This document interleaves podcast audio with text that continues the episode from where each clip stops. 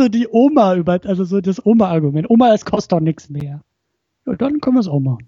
Eben. Wenn es was äh, kosten würde, dann nicht, dann nicht. Genau. Enough talk. Äh, Arne, du alter kleiner Schlawiner. ja, ja. Ich Dachte, weiß. Ich merke es nicht, ne?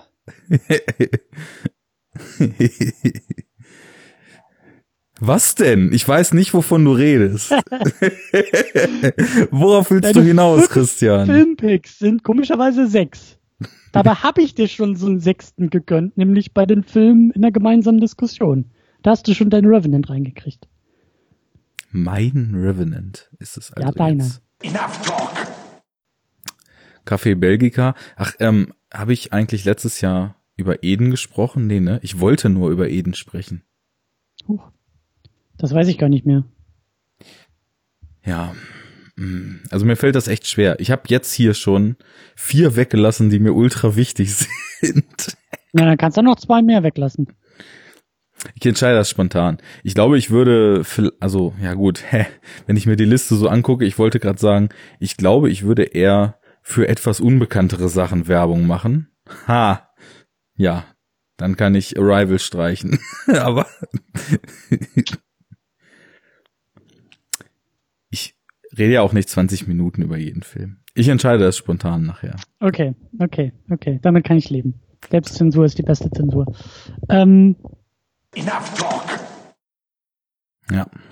ähm, und dann würde ich, würde ich sagen, dass wir die, die Filmpicks immer abwechselnd machen. Ja. Also du machst einen Film und erzählst mir ein bisschen davon und ich quetsch dich ein bisschen aus. Dann erzähl ich dir was von einem Film, quetsch dich, äh, du quetsch mich ein bisschen aus, dann geht's wieder zu dir. Also dass es halt immer so äh, wie beim Tennis es hin und her geht. Tischtennis, wenn ich bitten darf. Jetzt knistert's übrigens. Ja, jetzt knistere ich aber auch wirklich. Ich Okay. muss diese belgische Waffel essen. ja, ich habe Kaffee Belgica auf meiner Liste. Ja, ja. Das ist ähm, Ähm. Method Podcasting.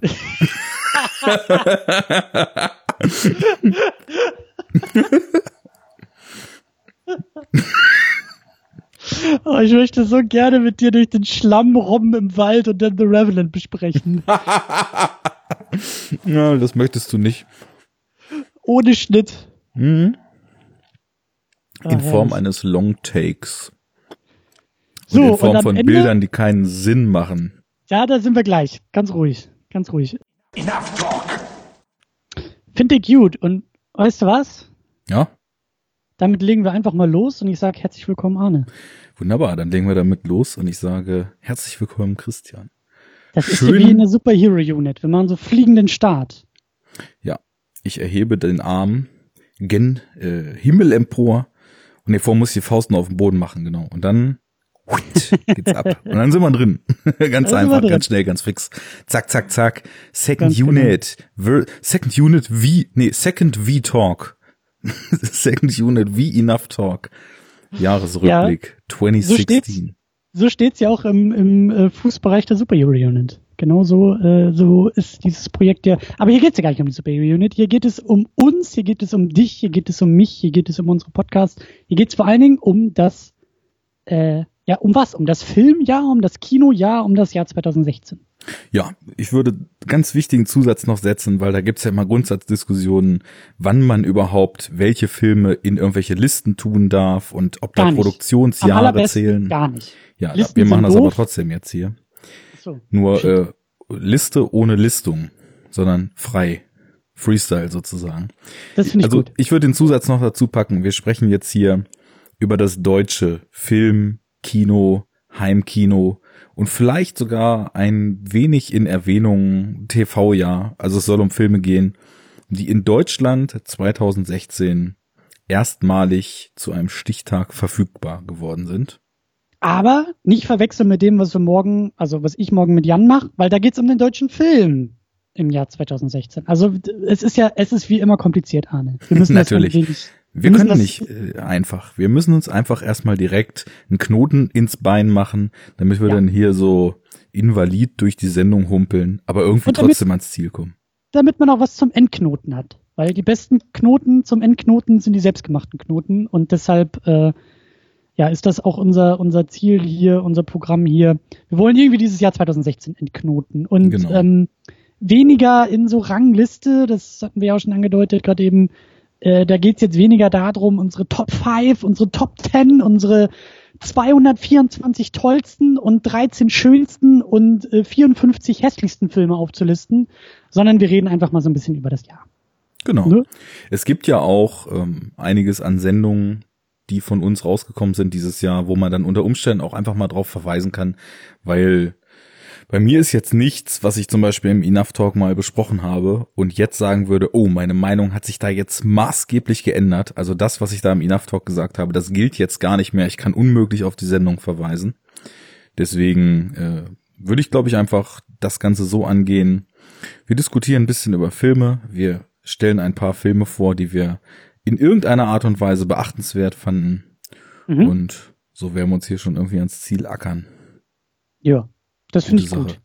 Das finde ich gut. Und ich glaube, dass wir am Ende oder dass du am Ende genau das erleben wirst, was du jetzt gerade negiert hast. Nämlich, wenn wir durch sind mit der Besprechung zu Batman wie Superman, wirst du das Bedürfnis verspüren, nochmal einen Enough Talk aufzunehmen, bei dem du dann sagst, ah, jetzt habe ich es verstanden und das war ja alles Quatsch, was ich erzählt habe. Von dem her äh, haben wir hohe Ziele uns gesetzt und äh, können eigentlich nur noch scheitern. Ich denke, genau das wird passieren, weil wir zwei ja erwiesenermaßen noch niemals ein Wort über den Film gewechselt haben. Und aus dem Grund wird es dir jetzt bei unserem ersten Gespräch schlechthin dazu sicherlich gelingen, mir da meine Sichtweise zu kippen.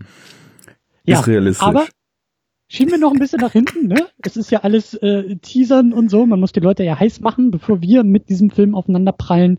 Äh, meintest du ja auch schon in der Einleitung, lass uns doch mal so ein bisschen so uns herantasten an das Jahr 2016. Wie stellst du das vor? Was, was, was gibt's da zum, zum ähm, Aufwärmen?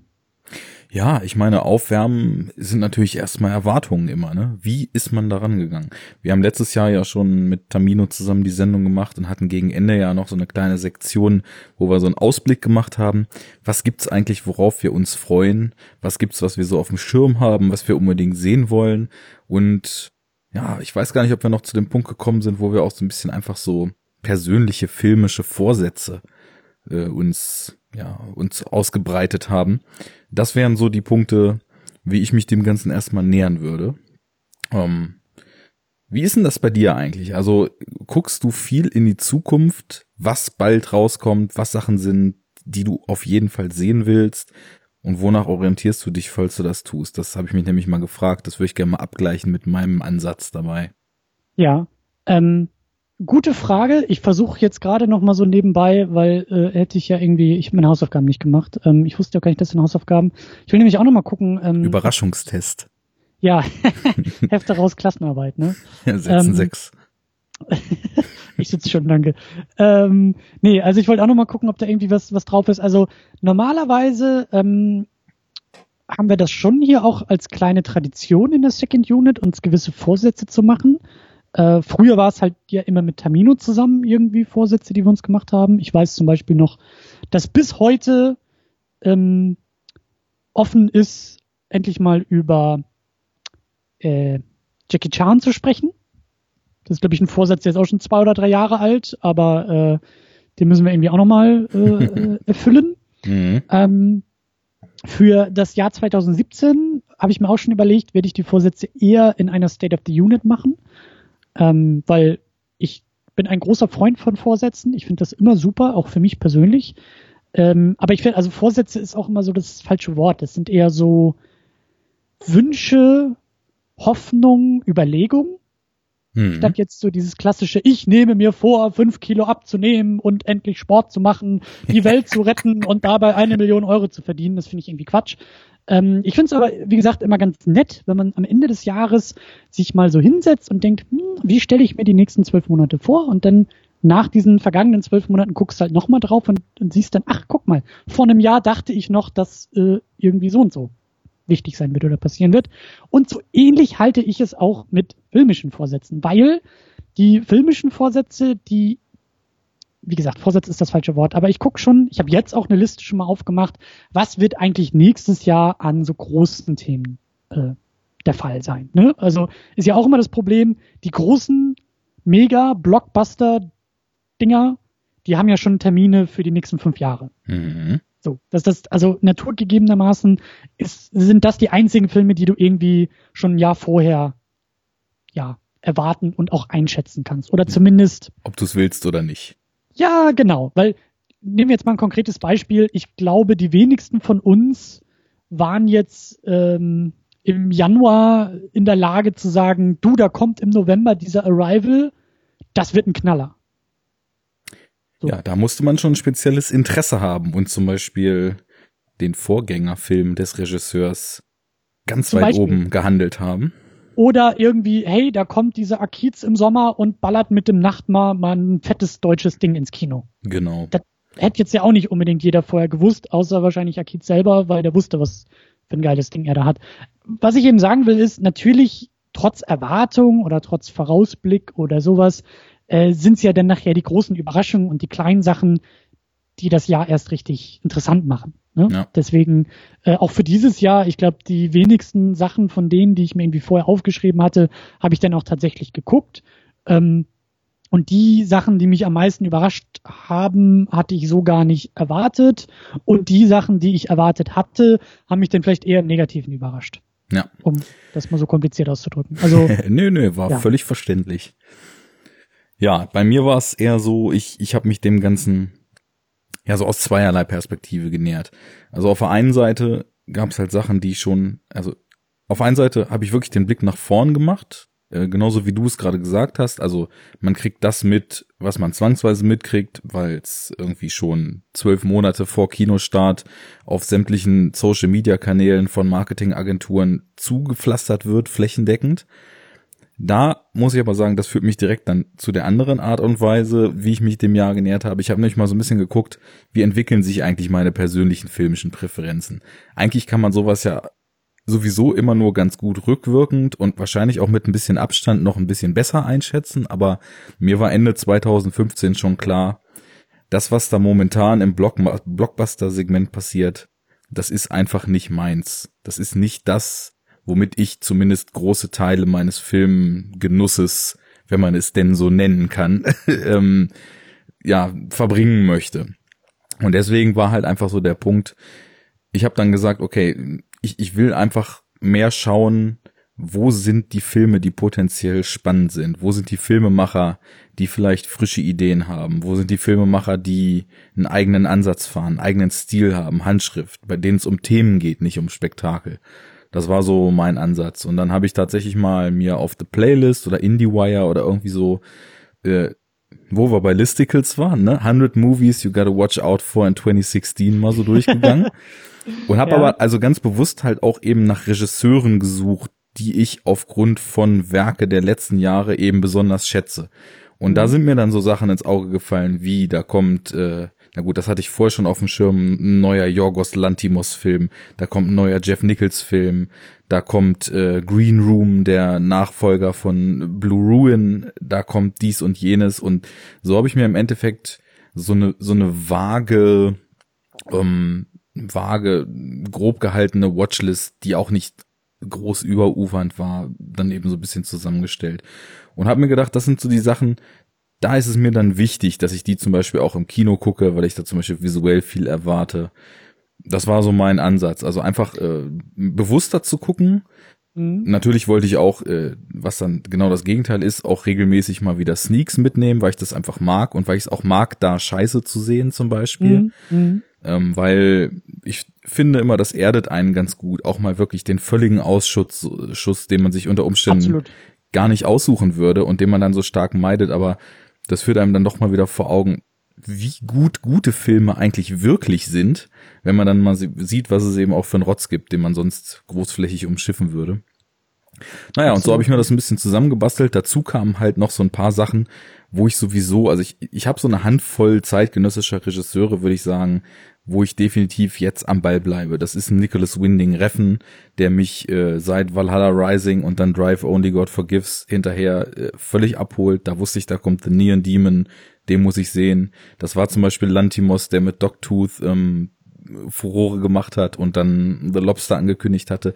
Teilweise lief sowas ja auch schon in den Jahren vorher auf Festivals, da hat man es auch im Podcast oder Artikeln oder irgendwo mitgekriegt.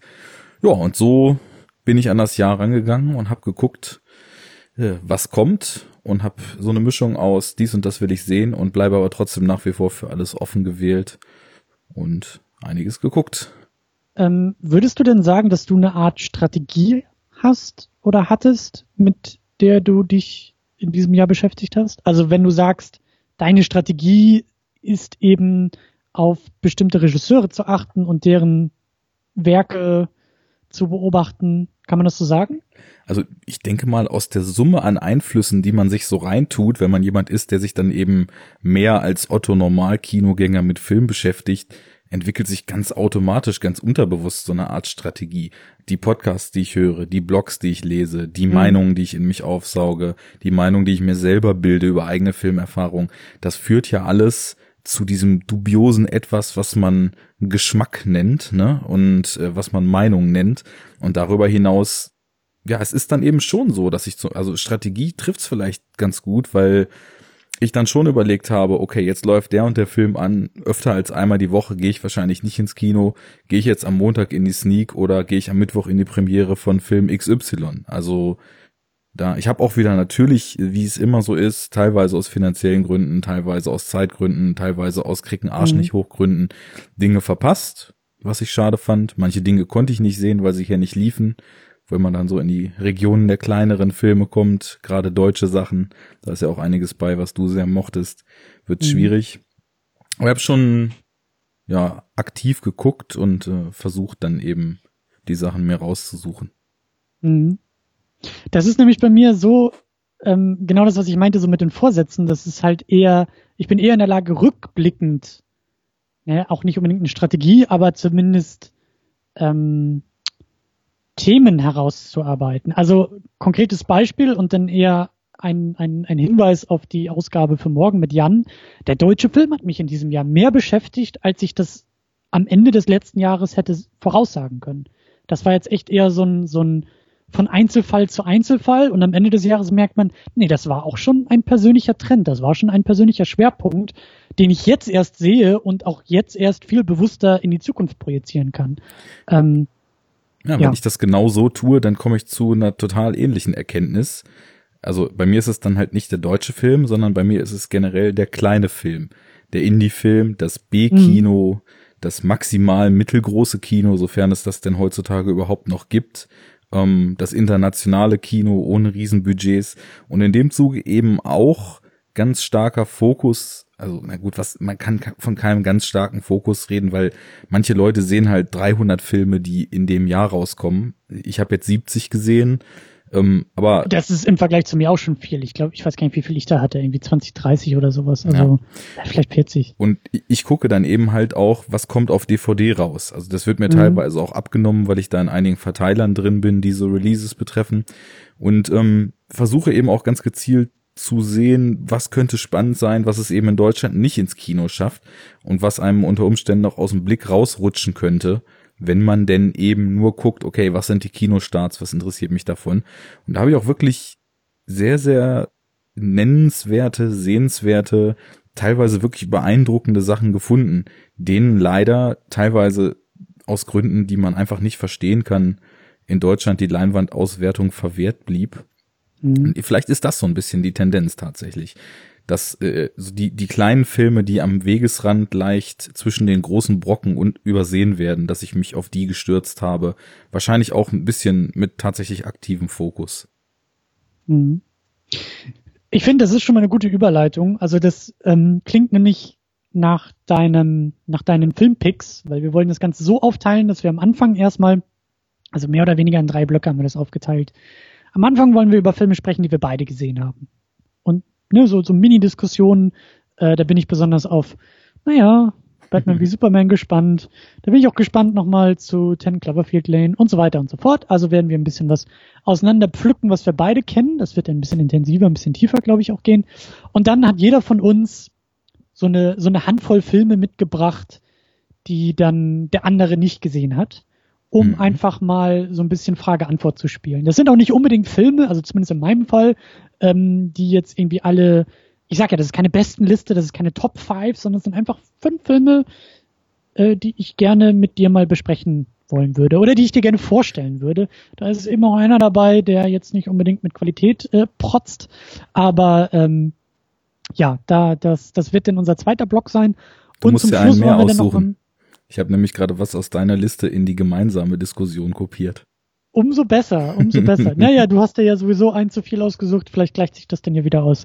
Ähm, aber äh, zum Schluss wollen wir eben auch noch ein bisschen, so wie jetzt am Anfang schon, ein bisschen allgemeiner noch über das äh, Jahr 2016 sprechen und vielleicht den einen oder anderen größeren Trend oder die ja, persönliche Beobachtung über das, über, über die Entwicklung auch des Filmes im Jahr 2016 Mal gucken, was da so auf den Tisch kommt. Aber wie gesagt, fangen wir einfach mal an. Ich finde, dadurch, dass du jetzt auch noch mitten in der Sendung in den Shownotes rumdokterst, äh, habe ich die Erlaubnis, auch den rumgedokterten Film gleich als erstes mal rauszuziehen, weil ich mich sehr, sehr drüber freue, mit dir drüber sprechen zu können. Anomalisa. Oh yeah. Hat, glaube ich, äh, so ein 2015er Release in den USA gekriegt, ist bei uns dann, glaube ich, in den Januar gerutscht. Das mhm. sind ja auch so die klassischen Oscar-Filme, die irgendwie so November, Dezember in den USA unterwegs sind, die vor Weihnachten durch alle Medien durchgeprügelt werden, um dann bei uns erst nach Weihnachten rauszukommen. Außer dieser Geschichte ist allerdings gar nichts an Anomalisa ein klassischer Oscar-Film. So viel steht schon mal fest. Ähm, aber ich glaube, er wurde auch ein paar Mal nominiert. Ja. Bester Animationsfilm, glaube ich, und äh, Drehbuch oder so. Es kann ja auch mal passieren, dass Filme, die nicht Most machen, Nominierungen und vielleicht sogar Auszeichnungen bekommen. Ja, aber auf eine gewisse Art und Weise kann man auch sagen, es ist Most Animation. Gut, äh, bei, aufgrund des Aufwands, der in den Film reingeflossen ist, lässt sich das ja. sicherlich sagen. Ähm, weil Stop-Motion-Animation ist ja nach wie vor einfach eine unfassbar arbeitsaufwendige, kleinteilig detaillierte und dementsprechend eben auch, wie ich finde, unheimlich liebevolle Art, Animationsfilme zu machen. Absolut. Also lass uns nochmal ausholen. Es ist, wie du gesagt hast, ein Stop-Motion-Animationsfilm. Es ist ein Drehbuch von Charlie Kaufman. Ja, auch in Co-Regie von Charlie Kaufman gemacht. Genau, und es war wohl irgendwie ein Theaterstück, das glaube ich auch schon vor zehn Jahren oder so aufgeführt wurde und eben sehr, sehr lange gebraucht hat, eben auch sehr auf, einen sehr aufwendigen Weg gegangen ist, um ins Kino zu kommen, nämlich als Stop-Motion-Animationsfilm, der unfassbar aufwendig ist, weil, weil die, die, ja, Figuren und Puppen, also das Ganze ist auf einem technisch sehr beeindruckenden Level, weil die, die, die Stop-Motion-Animationen einfach so fein und so, so aufwendig sind, das, das hat man auf technischer Ebene schon mal selten bis gar nicht im Kino gesehen. Und ist dann auch noch eine wahnsinnig erwachsene und persönliche Geschichte, die halt jetzt nichts irgendwie mit äh, äh, was fällt mir ein? Stop Motion hier, ähm, Team America, ja, nix irgendwie mit Marionetten und Kotzen und Sex und Puppen oder auch nichts irgendwie kindgerechtes, sondern ja, was ist das? Das ist ja, es ist ein ist erwachsenes, so melancholisches Drama ja. über die Probleme des Lebens, äh, über die Entfremdung von der Welt, äh, von der man sich ewig entkoppelt hat. Und darin liegt, glaube ich, auch diese extreme technische Nuanciertheit und Kleinteiligkeit begründet. Denn es geht eben um Menschlichkeit, es geht um Gefühle, um subtilste Regungen, um darüber ja. jemanden sein, sein Inneres über das Gesicht ablesen zu können, ohne dass er ein Wort sagen muss. Und all diese Aspekte sind halt in Gesichtsausdrücken gespiegelt, die dann natürlich eben auch wieder als Puppen oder ich, die hatten halt so eine sehr coole Technik bei dem Film, dass sie quasi das Gesicht einzeln in die Puppe einsetzen konnten, dann mit 3D-Druckern.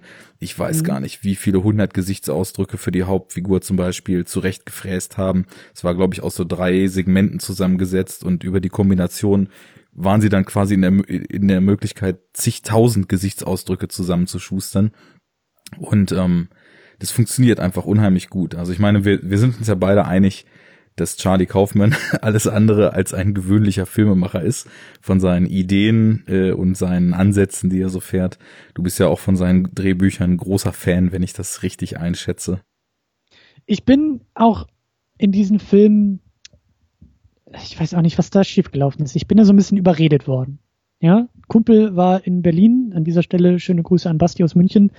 Und ähm, das war so, so ein total geiles äh, Rumhängen-Wochenende und wir kennen uns seit Ewigkeiten und sehen uns so im Schnitt irgendwie einmal im Jahr und das war jetzt irgendwie das erste Mal in Berlin und es war einfach ein total geiles Wochenende und irgendwie war das auch so, dass wir uns einig waren, wir wollen irgendwie ins Kino gehen. Ohne mhm. jetzt einen konkreten Film vor Augen zu, zu haben. Und dann hatte er mir von dem Film erzählt und, und ich hatte den auch schon so im Augenwinkel irgendwie verfolgt, aber ich glaube, wir waren auch im März oder April irgendwie im Kino. Also da war der, glaube ich, schon eher auf dem Weg nach draußen. Und, und äh, Basti hatte den auch schon gesehen und sagte aber, weißt du was, der ist so gut, den gucke ich auch noch zehnmal mit dir. Und das war eben das Tolle, ich wusste nichts über den Film. Mhm. Also selbst Charlie Kaufman war so, ja, aha, okay, der hat einen neuen Film. Aber ich war auch eher irritiert von der ganzen Stop-Motion-Nummer und irgendwie irgendwas in meinem Kopf hat da so ein Riegel dem vorgeschoben und das war eher so, naja, mal gucken, das, wenn der irgendwie auf DVD mal da ist, dann kann man ihn mal bei Netflix mitnehmen oder sowas. Ja. Und dann saß ich da im Kino und hab mir lange Zeit die Frage gestellt, was soll jetzt diese ganze Puppengeschichte hier? Hat dann ungefähr so die Hälfte, ein Drittel gedauert, bis ich es geschnallt habe. Und dann saß ich auch da und dachte mir, absolut, es muss so gemacht werden, wie es gemacht worden ist.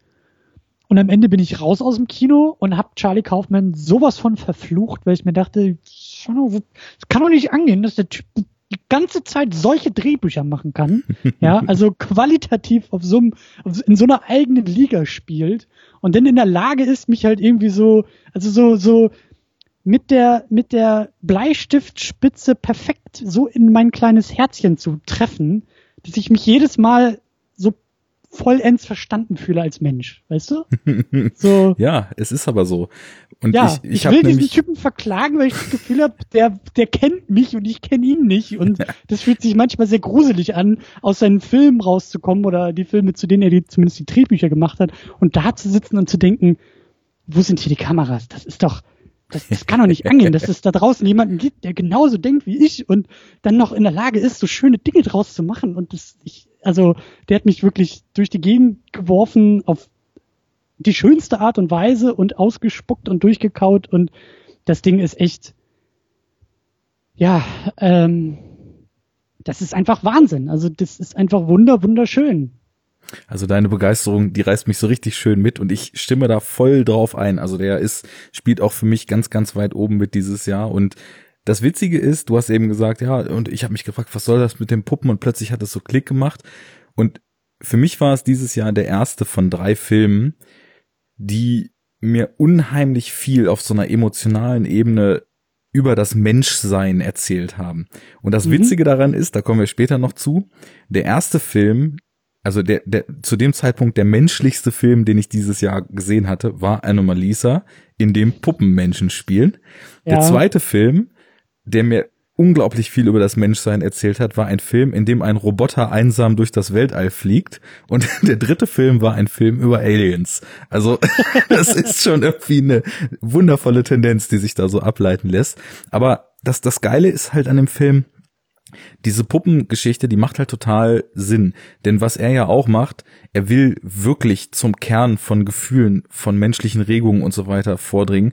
Und eine ganz, ganz wichtige Betrachtung dabei ist ja, Menschsein ist etwas Unperfektes. Diese glatten Hollywood, äh, Hollywood Oberflächen, die uns immer so als Menschen vorgesetzt werden, das sind ja mhm. keine Menschen.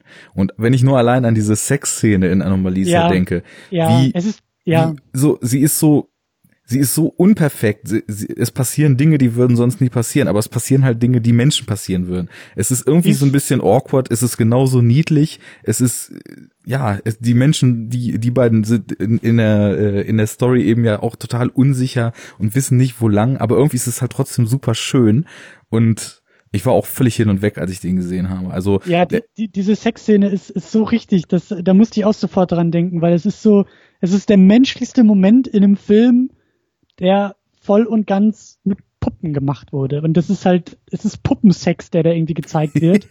Aber er ist halt, es ist halt, es ist, es ist Poesie, es ist reine Poesie, die da gezeigt wird. Und das ist halt, mhm. das ist, und das ist so paradox eigentlich, aber eben dann total schön. Ja, und durch den Ansatz ist irgendwie auch ein total starkes Meta-Element in dem Film drin, denn es geht darum, ja. es geht ja in dem Film darum, wahre Schönheit zu erkennen und sich nicht von Fassaden blenden zu lassen, weil dieser Kunstgriff, dass er so abgestumpft und so entfremdet ist, dass er nur noch gleiche Gesichter sieht und dann Lisa, also respektive mhm. Anomalisa, die erste Person ist, die er trifft, wo er plötzlich wieder ein anderes Gesicht erkennt. Das ist ja, sie ist ja nach klassischen Maßstäben überhaupt nicht schön. Sie ist ein bisschen pummelig, sie hat einen Namen, sie ist unsicher, sie, sie dreht sich weg und findet sich mhm. selber auch überhaupt nicht schön und er sieht aber ja wahre Schönheit in ihr und der Film will uns ja eben auf diese, auf diese Schönheit hinter der Fassade bringen und wählt dann eben Puppen statt echter Menschen und will uns diese menschliche Schönheit in den Puppen erkennen lassen. Und das ist mhm. ein Kunstgriff, der für mich einfach weit über das Level zur Genialität noch hinausgeht. Also das ist ganz, ganz großartig. Da, weiß ich nicht, war ich einfach nur geplättet und dachte, you did it again. Ich habe ja jahrelang versucht, dir und Tamino in euren Abstimmungen sein eigentliches Regiedebüt von Charlie Kaufman schon unterzujubeln mit dem unaussprechlichen Namen Synecdoche New York, der jetzt auch sogar letztes Jahr noch in irgendwas völlig unpassend dämliches in Deutschland geändert wurde, weil sie sich wahrscheinlich gedacht haben, na gut, ist jetzt schon ein paar Jahre alt, aber wahrscheinlich kaufen die Leute den nicht, weil sie den Namen nicht aussprechen können. Also hat er jetzt irgendwie einen total blöden Namen gekriegt. Und der ist halt auch so toll. Ist auch schon so ein, er macht ja immer Filme über Leute, die irgendwie so ein schwieriges Verhältnis zu ihrer Umwelt haben. Schreibt sie oder dreht sie jetzt mittlerweile selber. Und der hier, der spielt für mich auch eigentlich in der gleichen Liga mit. Ganz großartig. Ja, es ist auch, ich weiß gar nicht, ja, wir, wir, wir spoilern hier auch irgendwie alles, alles und jeden Film, oder? Also. Ma, ich würde ich vielleicht gar nicht sagen. Also, ich meine, okay. das ist jetzt ein Film, den fühlt man 100 Prozent. Also was da am Ende passiert, muss man jetzt auch nicht erzählen, aber okay, naja, okay, hast recht, hast recht. Lass uns, lass uns ein bisschen allgemeiner bleiben. Ich finde halt auch da, also das Ende, es ist so, das ist halt so dieser dieser Kaufmann, das ist so dieses ja, auch die Schönheit im Unperfekten zu finden, in der Fehlbarkeit, wie du, wie du es auch gesagt hast, ne, so in mhm. der Menschlichkeit. Und der Mensch ist halt eben nicht das Happy End ist in einem ist, ist, ist im Film generell viel zu ähm, es ist nicht, es ist, es ist viel zu unkomplex. Ja. Viel zu einfach, viel zu, viel zu platt. Also das, was wir klassischerweise unter einem Happy End verstehen. Ja. Ich finde, ich, ich bin da auch bereit, egal wie nüchtern oder besoffen oder zu welcher Tages- und Nachtzeit. Ich kann mit dir auch vehement drüber streiten, dass ähm, Eternal Sunshine of the Spotless Mind in meinen Augen eines der wunderschönsten Happy Ends aller Zeiten hat. Aber die meisten Leute immer da sitzen und sagen, aber das ist doch so traurig am Ende. So, ja, aber also es ist halt trotzdem ein Happy End. Also es ist trotzdem die Schönheit auch in der Traurigkeit. Und ja. ähm, das ist irgendwie auch wieder so ein Ding, finde ich, also und das ist eben Deswegen genau der ja, Punkt, diese Melancholie und diese ja, Traurigkeit, die zum Leben dazugehört, die wird halt ganz oft von Hollywood aus der Gleichung Film rausgestrichen. Das wollen wir ja nicht. Es soll ja allen gut gehen. Und das ja. ist halt unehrlich. Und Kaufman ist eben anders und eben ehrlicher in der Beziehung, weil äh, so viel zu dem Film jetzt. Ich finde zum Beispiel Anna Malisa hat das absolut tragischste Ende und eines der schönsten Enden gleichzeitig. Da ist so eine ja. Ambivalenz drin. Also auf, du mit einem Auge lachst du und willst die Welt umarmen und mit dem anderen ja. kannst du eigentlich nur bittere Tränen weinen, weil es so tragisch ist. Und irgendwie ist das auch wieder das Leben und Dinge, die einem manchmal einfach so zustoßen und Situationen, mit denen man fertig werden muss.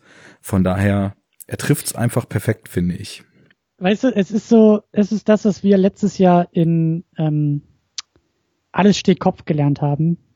Ja. Es sind ja. beide Seiten. Es ist die Traurigkeit und es ist die Freude und die Verbundenheit dieser beiden Emotionen. Das macht das Leben nun mal aus. Mhm. Ne? Es gehört immer ein lachendes und ein weinendes Auge dazu. Exakt, exakt. Ähm, wollen wir das als Überleitung nehmen für, für Pixar? Weil wir hatten dieses Jahr, ähm, wir hatten dieses Jahr, glaube ich, einen Pixar-Film in, ins Kino bekommen, oder? Ja, der Good Dinosaur, der kam ja schon im Spätwinter des letzten dann noch hinterhergeschoben. Mhm. Irgendwie so ganz kurz nach Inside Out auch schon. Hat mhm. ja auch dann keinen interessiert. Habe ich auch bis heute nicht gesehen. Interessiert mich auch irgendwie nicht, muss ich ehrlich sagen. Hab, hab ich, hab ich geguckt und fühlt sich für mich ein bisschen, geht für mich schon in eine Richtung, in die auch Findet Dory geht. In so, in so Auftragspixar es ist so safe. Mhm. So. Es ist safe. Es ist irgendwie nicht, nicht, äh, also Pixar-Filme haben auch keine Ecken und Kanten, aber sie sind dann doch irgendwie in, auch in ihrer Schönheit sind es immer Spitzen. Es sind irgendwie was Besonderes, was, was, was Einzigartiges und finde mhm. Dori war dann irgendwie doch etwas, ja, safe, oder? Ja, ich fand ihn nicht nur safe, ich fand ihn auch wirklich nicht gut. Das kam auch noch dazu. Also, ich muss auch ganz ehrlich sagen, dass das nichts war, was mich im Vorfeld wirklich jetzt groß vom Hocker gerissen hat. Es war halt dann einfach so spontan, ach komm, den gucken wir mal. Sind wir ins Kino gegangen. Und ja, also mich stört an dem Film gar nicht, dass es einfach so eine Fortsetzung nach Checkliste ist. Und äh, wir, wir arbeiten die Figuren ab, die vorher lustig waren. Wir machen wieder das Gleiche mit einer Reise, die irgendwo hinführt. Wir machen wieder das Gleiche mit einer halsbrecherischen Rettungsaktion und so weiter. Sondern mich hat da irgendwie der erzählerische Fluss nicht mitgenommen. Also das war alles so unfokussiert und ja, Dori purzelte in die nächste Situation. Oh mein Gott, ich habe wieder alles vergessen. Ah, meine Eltern, zack, geht's weiter. Nächste Situation. Oh Gott, meine Eltern, ich vergesse immer alles. Ah nein, alles so tragisch. Äh, dann sentimentale Rückblende auf das kleine, super niedliche Fischlein, was sein Gedächtnis verloren hat. War auch cutie cute, kann man ja nicht abstreiten. Ähm, dann wieder, ah, jetzt purzel ich ins nächste. Zwischendurch dann so überzogene Action-Szenen, weil wir brauchen ja Action, ob das jetzt Sinn macht oder nicht. Müssen wir haben, muss ja rasant sein. Auch finde ich, um diese Erzählarmut dann so zu überspielen. Und mich hat das halt so zehn Minuten lang noch mitgenommen und dann den Rest der Laufzeit wirklich völlig kalt gelassen. Also die Grenze zu genervt sein war noch nicht überschritten, aber einfach zu vollkommener Teilnahmslosigkeit. Und da dachte ich dann gerade, weil letztes Jahr in meinen Augen tatsächlich, glaube ich, wirklich der beste Pixar-Film, den sie bis jetzt gemacht haben, mit Inside Out rausgekommen ist, mhm. fand ich das wirklich sehr, sehr enttäuschend. Und ich kenne von diesen Pixar-Fortsetzungen irgendwie gar nichts. Also Toy Story 3 wird ja recht hoch gehandelt. Ich habe nur oh, früher den ersten Toy Story mal gesehen. Ähm, ja, es, es gibt so eine schöne These von unserem Podcast-Kollegen Lars von Nerd Talk. Der sagt immer, also er ist riesen Pixar-Fan und sagt immer, äh, Pixar-Filme sind Filme über den Verlust von Kindheit. Ne? Also die, die immer auf so eine gewisse mhm. Weise das, das Hinterlassen mhm. der Kindheit, also wenn sie gut sind, so mit sich aushandeln. Zumindest er ist auch eben Toy Story Fan, glaube ich, und sowas wie Inside Out oder ja, eben findet Nemo oder so, da findet man das schon drin. Und in dem Film jetzt hier, ich finde da irgendwie gar nichts drin. Also ich, ich sehe den und vielleicht kannst du mir noch was dazu sagen, aber ich, ich weiß nicht, was der mir erzählen will oder ob er mir überhaupt irgendwas Relevantes erzählen will ich weiß es auch gar nicht mehr so genau. Also wir haben dazu auch in langen Fassungen eine Second Unit gemacht. Ähm, und ich kann mich noch dran erinnern, dass das mir auch da schon aufgefallen ist, dass Dori einfach keinen Film irgendwie trägt. Ja. Also mein Eindruck war da auch nach der Sichtung, dass es irgendwo in sich genommen die logische Konsequenz also, ne, wenn eine Fortsetzung zu findet Nemo, dann muss die eigentlich irgendwie genauso aussehen wie dieser Film. Aber das macht's nicht gut. Oder das macht's nicht perfekt. Weißt du, was ich meine? Das ist so, ähm, das meinte ich auch im Vorfeld. Also dadurch, dass irgendwie wohl auch Ellen DeGeneres, die halt die, die Synchronstimme von Dory ist, ähm, da wohl auch sehr stark, äh, wie sagt man, lobbyiert hat für diese Fortsetzung hm. und und äh, ich glaube auch in der Zwischenzeit extrem populär geworden ist in den USA, ähm, hatte das für mich irgendwie auch so ein bisschen so den Eindruck, na ja, ähm, wir schreiben das Ding mal so ein bisschen auf sie hin, weil sie sozusagen der größte Star im Cast ist und, hm. oder ne, also dementsprechend noch besser die Fortsetzung tragen kann. Aber die Figur macht es irgendwie so schwer, einen Film zu tragen, weil sie als Protagonistin, also Dori durch die Vergesslichkeit, es ist irgendwie schwer, dass die Figur am Ende des Tages irgendwas lernen kann oder über sich hinauswachsen genau, kann. Genau. Das hat mich auch am meisten gestört, dass dieses ganze Ding am Ende nicht verdient, sondern eher zufällig passiert war. Genau. Also Dori hat nichts, wie du gesagt hast, Dori ist nicht irgendwie erwachsener geworden in dem Punkt oder Dori ist über sich hinausgewachsen oder hat irgendwas gelernt, was sie fundamental verändert und damit uns als Zuschauer und hoffentlich auch die ganzen Kinder im Publikum, sondern es ist halt ein nettes, süßes Abenteuer, das irgendwann vorbei ist, weil die Filmlaufzeit vorbei ist und nicht, weil da irgendwas logischerweise erreicht oder errungen wurde. Und das hat mich am meisten gestört bei dem Film. Ja, ich bin generell, glaube ich, von diesen Abenteuergeschichten zum Selbstzweck sowieso schon nicht so der Riesenfan. Deswegen hat mich das dann auch eh noch weniger abgeholt. Und alles, was du sagst, hatte ich auch gerade noch auf der Zunge. Ich weiß nicht, ob die sich das wirklich gut überlegt haben im Vorfeld, was die sich eigentlich für eine Bremse für gesunde filmische Fortentwicklung innerhalb eines Films durch Protagonistin Dory eben eingekauft haben. Macht schon Sinn, was du sagst, dass dann eben Ellen DeGeneres da gepusht hat. Ich meine, ich habe sowieso die Fassung gesehen, wo ich mit der Engelke vorlieb nehmen musste. Aber äh, das tut ja da jetzt nichts zur Sache. Es, es ist halt total schwierig, mit Protagonisten mit Gedächtnisverlust um die herum ein filmisches Konstrukt zu bauen, was genug hergibt, dass du quasi keinen Zuwachs in der Charaktermotivation oder in der Charakterentwicklung dadurch kompensieren kannst. Da musst du halt schon clever mit umgehen. Ich meine, ich finde in seinem Umgang damit toll, viele finden auch scheiße, aber Memento macht das halt anders.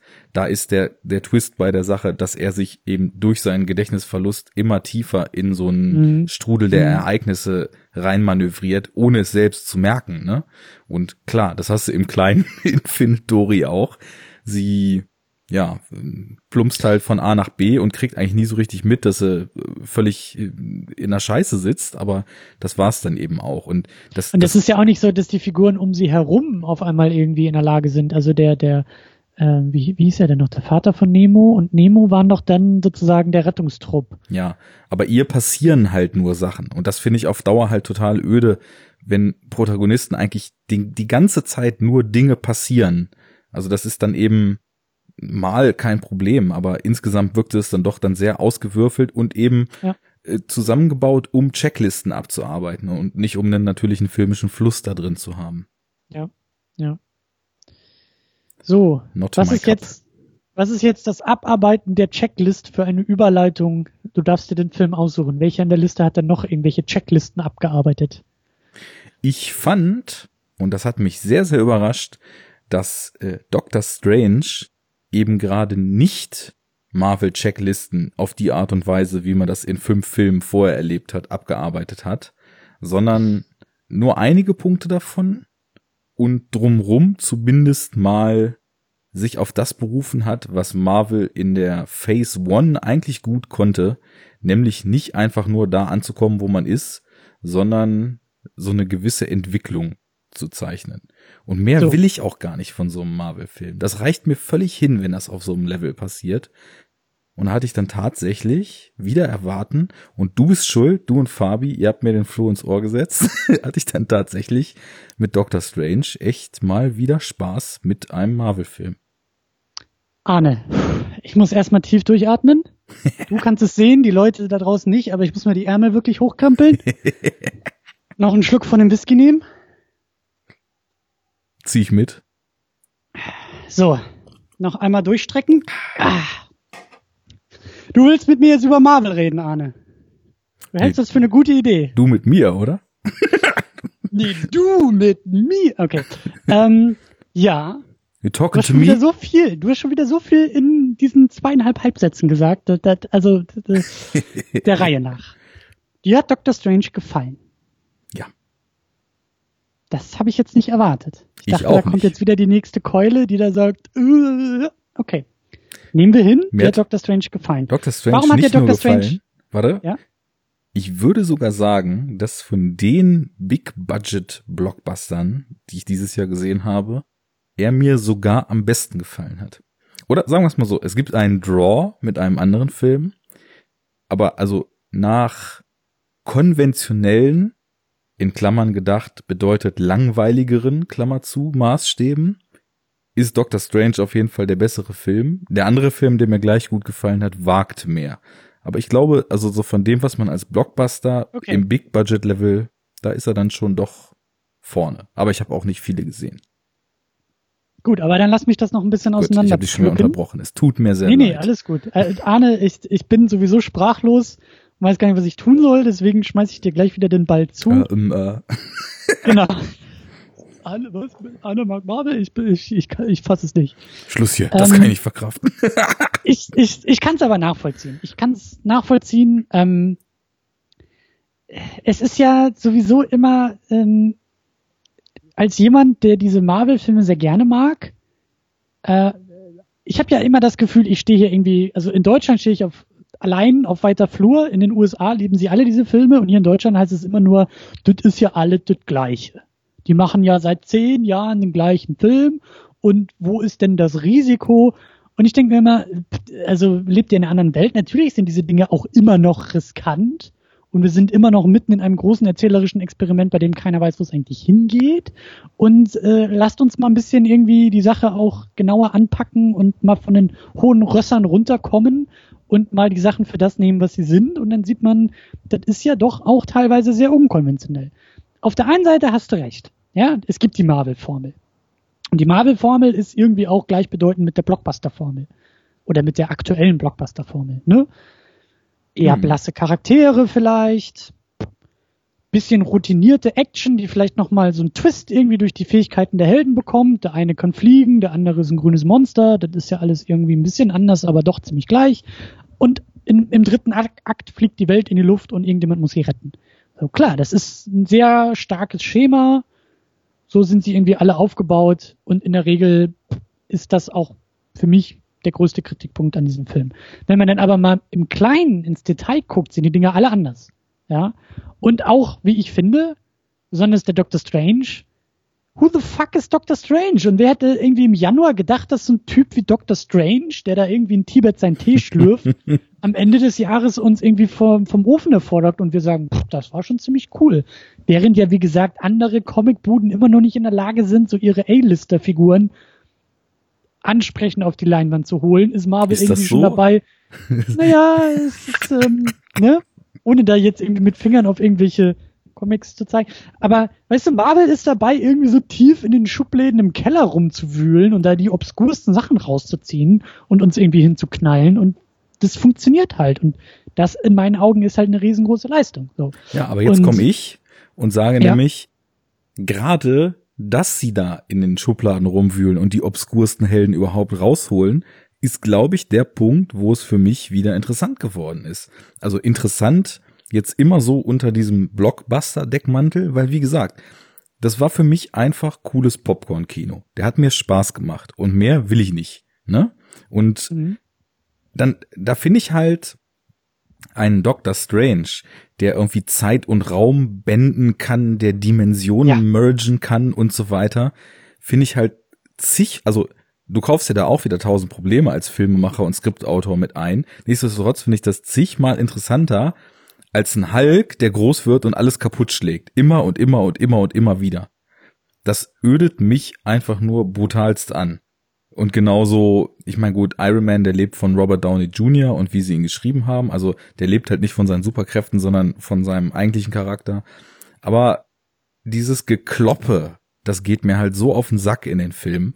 Und hier haben Ja. wir jetzt plötzlich was, das eröffnet uns Möglichkeiten der Kreativität in Action-Szenen und in Set-Pieces, die Ja. es sonst nur zum Beispiel in Avengers 1 bis jetzt im Zusammenspiel von verschiedenen Superkräften gab. Ich meine, diese Plansequenzen im Finale von Avengers, die sind halt großartig, Punkt. Ne? Also das, das ist für mich so Blockbuster äh, Showdown Magic, die in Avengers passiert. Das ist perfekt choreografiert und da wird halt auf eine kreative und tolle Art und Weise mit dem Zusammenspiel der Superkräfte gespielt. Und hier hast du jetzt plötzlich äh, diese, diese ganzen Möglichkeiten, die sich da auftun. Und der Film nutzt das noch nicht perfekt. Also ich fand ihn dann teilweise wirklich ein bisschen überfrachtet. Also kaum noch prozessierbar in seinen Rauschüberflutungen, die er da geliefert hat. Aber nichtsdestotrotz, allein schon in so kleinen Gags, wie zum Beispiel in der Bibliothek. Er will dieses Buch, was er nicht darf, und dann macht er sich so ein kleines Portal auf und holt sich das erste Buch und das zweite und der knurrige Bibli Mhm. Bibliothekar dreht sich um und dann klaut er eben auch noch das Buch, was er gerade liest. So, ne? das, das waren so Gags, die, das war für mich einfach genauso das, was ich da sehen will. So kleine, nette Spielereien mit dem, was man da etabliert hat, die sich nicht allzu ernst nehmen, sondern die so einen guten Ton treffen und so eine gute äh, Ausgewogenheit. Absolut. Und ich, ich bleib dabei, ähm, diese Beobachtung, die ich auch ähm, da in einem, in einem Podcast zu Doctor Strange hatte.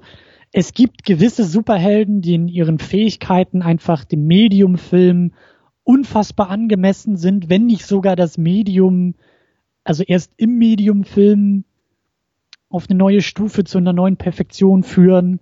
Und dann gibt's halt Superhelden, die nicht unbedingt vom Film profitieren. Ja. Und für mich war das eben das größte Argument bei Doctor Strange, dass ich auch, ich hatte vorher gar keine Ahnung, wer dieser Typ ist und hatte dann nach dem Film eben das Gefühl, dass der sich im Bewegtbild einfach unfassbar zu Hause fühlt. Durch die, durch dieses Dimensions, ähm, ja, was macht er? Dimensionsbiegen, aber gleichzeitig auch durch dieses tolle Spiel mit Zeit im dritten Akt. Ja. Ja, also das Zeitschleifen auf einmal ein Thema werden und Zeit zurückdrehen und vorausdrehen. Also das, die Richtung des Bewegtbildes, ja, da kannst du sofort irgendwie den Medientheoretiker in mir irgendwie wachrufen, der sagt, natürlich passt es perfekt. Und wie eben auch äh, damals gesagt, ich glaube, dass wir, dass wir, ähm, also muss man gucken, dass Warner das jetzt nicht wieder verkackt, aber äh, The Flash auf The Flash freue ich mich ungemein, weil das, was sie in der Fernsehserie aus der Figur gemacht haben, hat mir, hat mir einfach schon sehr, sehr gut gefallen, weil es eben genau das gleiche Prinzip ist. Ein Superheld, dessen Fähigkeit Geschwindigkeit ist, Bewegung mhm. ist. Das ist doch perfekt für das, für das Medium Film, ja. Der, der, dieser Held kann auf dem starren Papier doch viel weniger zur Geltung kommen als im Bewegtbildmedium. Und deswegen freue ich mich so sehr auf den Film. Ähm, und ja, also diese Beobachtung, gewisse Helden brauchen den Film oder profitieren vom Film mehr als andere Helden. Und ja. äh, Doctor Strange ist so einer dieser Figuren. Und äh, das ging für mich auch visuell alles auf.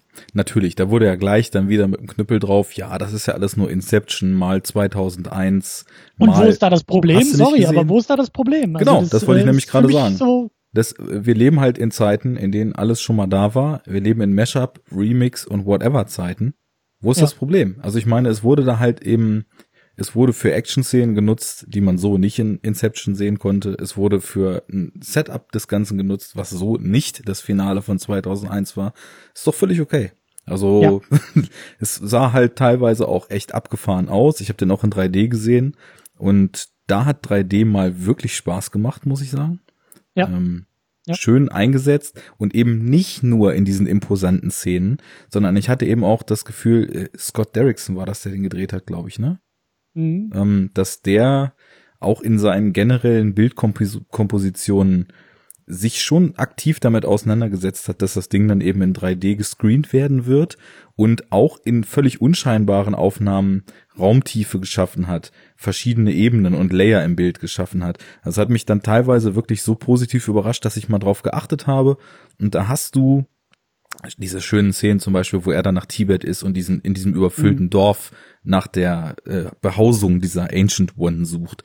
Da geht er dann durch und da sind über die Stadt und über die Menschenmengen und über die Gebäude verteilt, sind wirklich fünf, sechs hintereinander zu verortende Ebenen gewesen.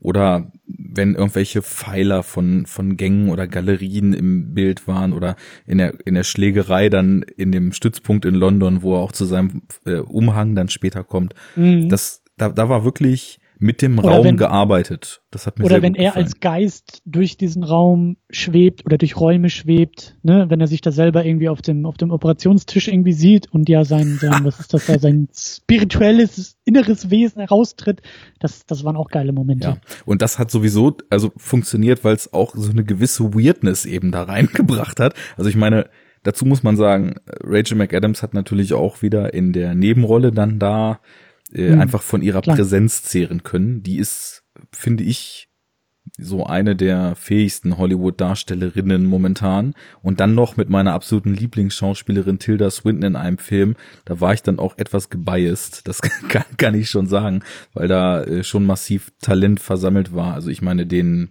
Cumberbatch, den, ja, da bin ich neutral. Der hat ja auch eine ziemlich große Fanbase wegen dieser Sherlock-Serie. Mhm. Äh, ich habe ihn nie sonderlich positiv oder negativ empfunden. Ich sehe mich als neutral, wie der große Taktlos sagen würde.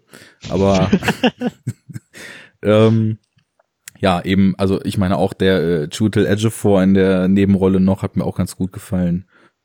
Das passte. Also es war einfach ein schöner Blockbuster. Ohne Umschweife, mhm. mit ein paar netten Ideen, mit ein paar netten Kombinationen bestehender Ideen, mit einem guten erzählerischen Flow, einem guten Humor, einem Character Arc, äh, netten Schauplätzen und schönem Spiel mit diesen Schauplätzen und, um es abzuschließen, einem schönen Spin, dem sie der Marvel, der Marvel-Formel im Finale gegeben haben, denn äh, das, ja. ich würde es jetzt nicht spoilern, was da passiert, aber die Art, wie mit der Zerstörung im Finale umgegangen wird, fand ich sehr, sehr großartig. Und dieser Time Freeze Moment, wo der Typ gerade im Wok sein Essen wendet, der, der war einfach nur geil. Also super ja gut. und und ähm, er hat eben den Luxus, nicht dieses komplette Universum tragen zu müssen. Man merkt, es ist eine, eine, ich glaube, das hatte ich auch im, in einem Podcast gesagt, es ist halt nicht irgendwie ähm, Marvels The Avengers Nummer 500, sondern jo. es ist halt irgendwie Doctor Strange Nummer 321. Mhm. Also um in dieser Comic-Mythologie zu sprechen. Ja, es ist halt irgendwie so eine Geschichte von vielen, anstatt halt so ein, so ein Mega-Issue, Mega-Arc zu sein, so wie es eben im Frühjahr ähm, Civil War war. Das war ja wirklich so ein Ding, wo du gemerkt hast, ja. das war das dicke Event, da kommt alles zusammen. Und wenn du die 523.000 Filme davor nicht gesehen hast, dann verstehst du den nicht. Aber Doctor Strange kann sagen, die sind da drüben, wir spielen mhm. hier in der Ecke und äh, ja. Das langt uns. Ein paar Anspielungen waren halt trotzdem drin und das war's. Klar. Fertig. Genau, genau. Und ähm, das, das muss ich dann endgültig noch ein letztes Mal kommentieren. Dann sind wir von mir aus durch mit dem Film. Er hat es sogar geschafft, dass ich wieder ein bisschen neugierig darauf geworden bin, was in Zukunft mit dieser ganzen MCU-Welt passieren wird. Denn äh, durch diese Magie, Dimensionen, ja. ähm, Zaubereiebene und eben auch den Infinity Stone der Zeit, der jetzt eingeführt wurde, ist dem Ganzen ja quasi schon eine Ebene zugefügt worden, die es bis dato noch nicht gab.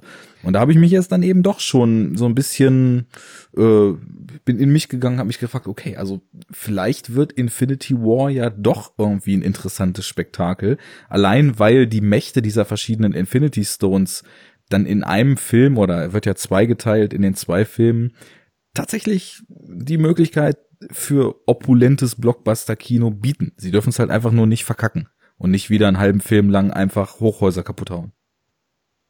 Und damit sind wir bei Verkacken, Hochhäuser kaputt hauen und Batman wie Superman. ja, da wird ja nur ein alter Industrieyard kaputt gehauen.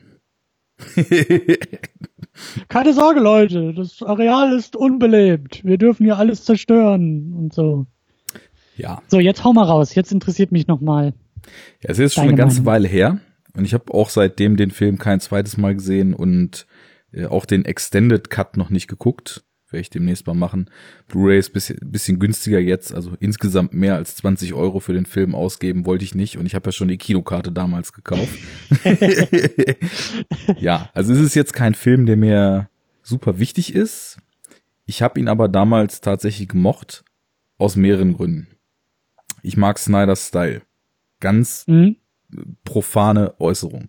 Ich mag seinen audiovisuellen Style, ich mag seine fucking Slow-Mos, ich mag die mhm. Grittiness, dass es immer regnet und alle nur schlecht drauf sind. Ich, ich mag das Spiel von seinem Kameramann mit Tiefenschärfe, ich mag seine Farbfilter und ich mag, und das führt vielleicht so ein bisschen weiter zum Inhalt, die Art, wie er seine pessimistisch-nihilistischen Weltsichten eben auch auf die Subjekte seiner Filme ausweitet. Denn ich verstehe diese klassische Superman-Perspektive jetzt um einiges besser, weil wir haben eben auch viel drüber geredet. Ich habe zwischendrin auch mich mit mhm. Comics befasst durch das Projekt, was wir eben Anfang des Jahres gestartet haben mit der Superhero Unit. Ich verstehe das schon. Das ist nicht das, was Superman mal war, oder das ist vielleicht nicht das, was in Häkchen Superman sein sollte. Aber ich finde, man kann sich halt diese Freiräume nehmen. Ich meine, ich habe zum Beispiel einen Kumpel, der liest seit 20 Jahren äh, Comics noch und nöcher. Bei dem kannst du nicht durch die Wohnung gehen, ohne über hüfthohe Comicstapel zu stolpern. Und der meint halt zum Beispiel, also er fand BVS auch nicht geil, aber der mhm. meint halt trotzdem, also wer sagt, dass Superman nicht so sein darf, der hat seit 20 Jahren keine Comics gelesen. So, also das ist halt, mhm. glaube ich, eine legitime Sicht, Superman ja als als das, was er dort ist, zu zeichnen.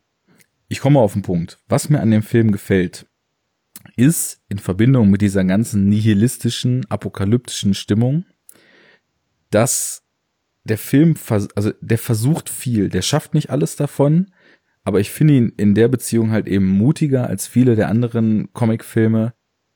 Er will halt verhandeln, was es heißt, ein Held oder sogar noch Schrägstrich Gott wider Willen zu sein. Er versteht halt Superman als eine Figur, die da in eine Lage gekommen ist, in der, in der er eigentlich gar nicht sein möchte. Dieser Superman, der will halt nicht der Held sein. Der ist nicht dieses strahlend Gute und der ist erst recht nicht dieses Symbol, was ja der Grund ist, warum der Film eben mit Knüppeln gehauen wird. Von dem wirren Aufbau, was ich so unterschreiben würde, mal ganz abgesehen. Mhm. Äh, da weiß ich halt nicht, wie viel der Extended Cut ausbügelt. Ich habe gehört, ein bisschen, nicht alles, aber schon so ein paar Sachen, die halt null Sinn machen in der Kinofassung, die haben da wohl schon so ihren Sinn gekriegt. Aber ähm, ja, er, er versteht halt dieses Heldsein und diese Erwartungen, die daran geknüpft sind und dieser Trubel, der von allen Seiten darum gemacht wird, als Bürde.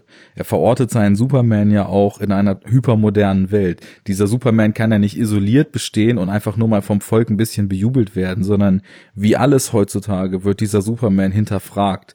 Die Macht mhm. wird sofort als Bedrohung gesehen.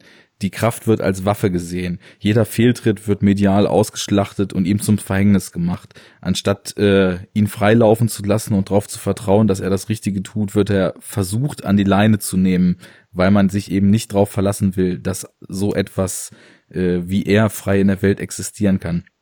Und das sind Themen, die Snyder, finde ich, dort auf eine und da kommen wir vielleicht zu einem Punkt, wo wir später nochmal drüber sprechen müssen. Äh, Style is the new substance. Ich brauche da keine Drehbuchbeats, um mir diese Gesang Gedanken zu machen, sondern das ist was, was Snyder für mich wirklich vollständig über seinen Stil transportiert.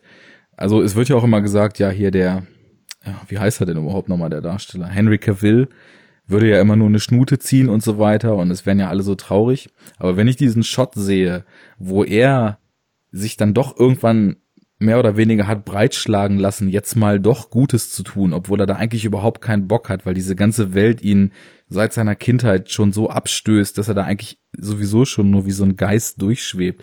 Wenn ich diesen Shot sehe, wie bei der Flut die Leute auf dem Dach stehen und er mhm. schwebt da drüber und hat diesen Gesichtsausdruck, der eigentlich nur von Qual durchzogen ist dann sehe ich da halt nicht, ach, das ist doch nur Snyder, bei dem halt alles gritty ist und alles schlimm sein soll, sondern dann sehe ich da diese Bürde, die die Psyche des Clark Kent Superman zu zerdrücken droht, weil er nämlich eben psychologisch gesehen dann doch so sehr Mensch ist und so wenig Gott, dass er diese ganze Bürde zu tragen hat.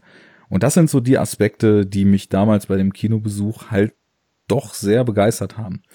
Es gibt dann halt Sachen in dem Film, da wird äh, in Teil 3 dieses Jahresrückblicks sicherlich ein gewisser Filmzerstörer auch nochmal richtig von Leder ziehen.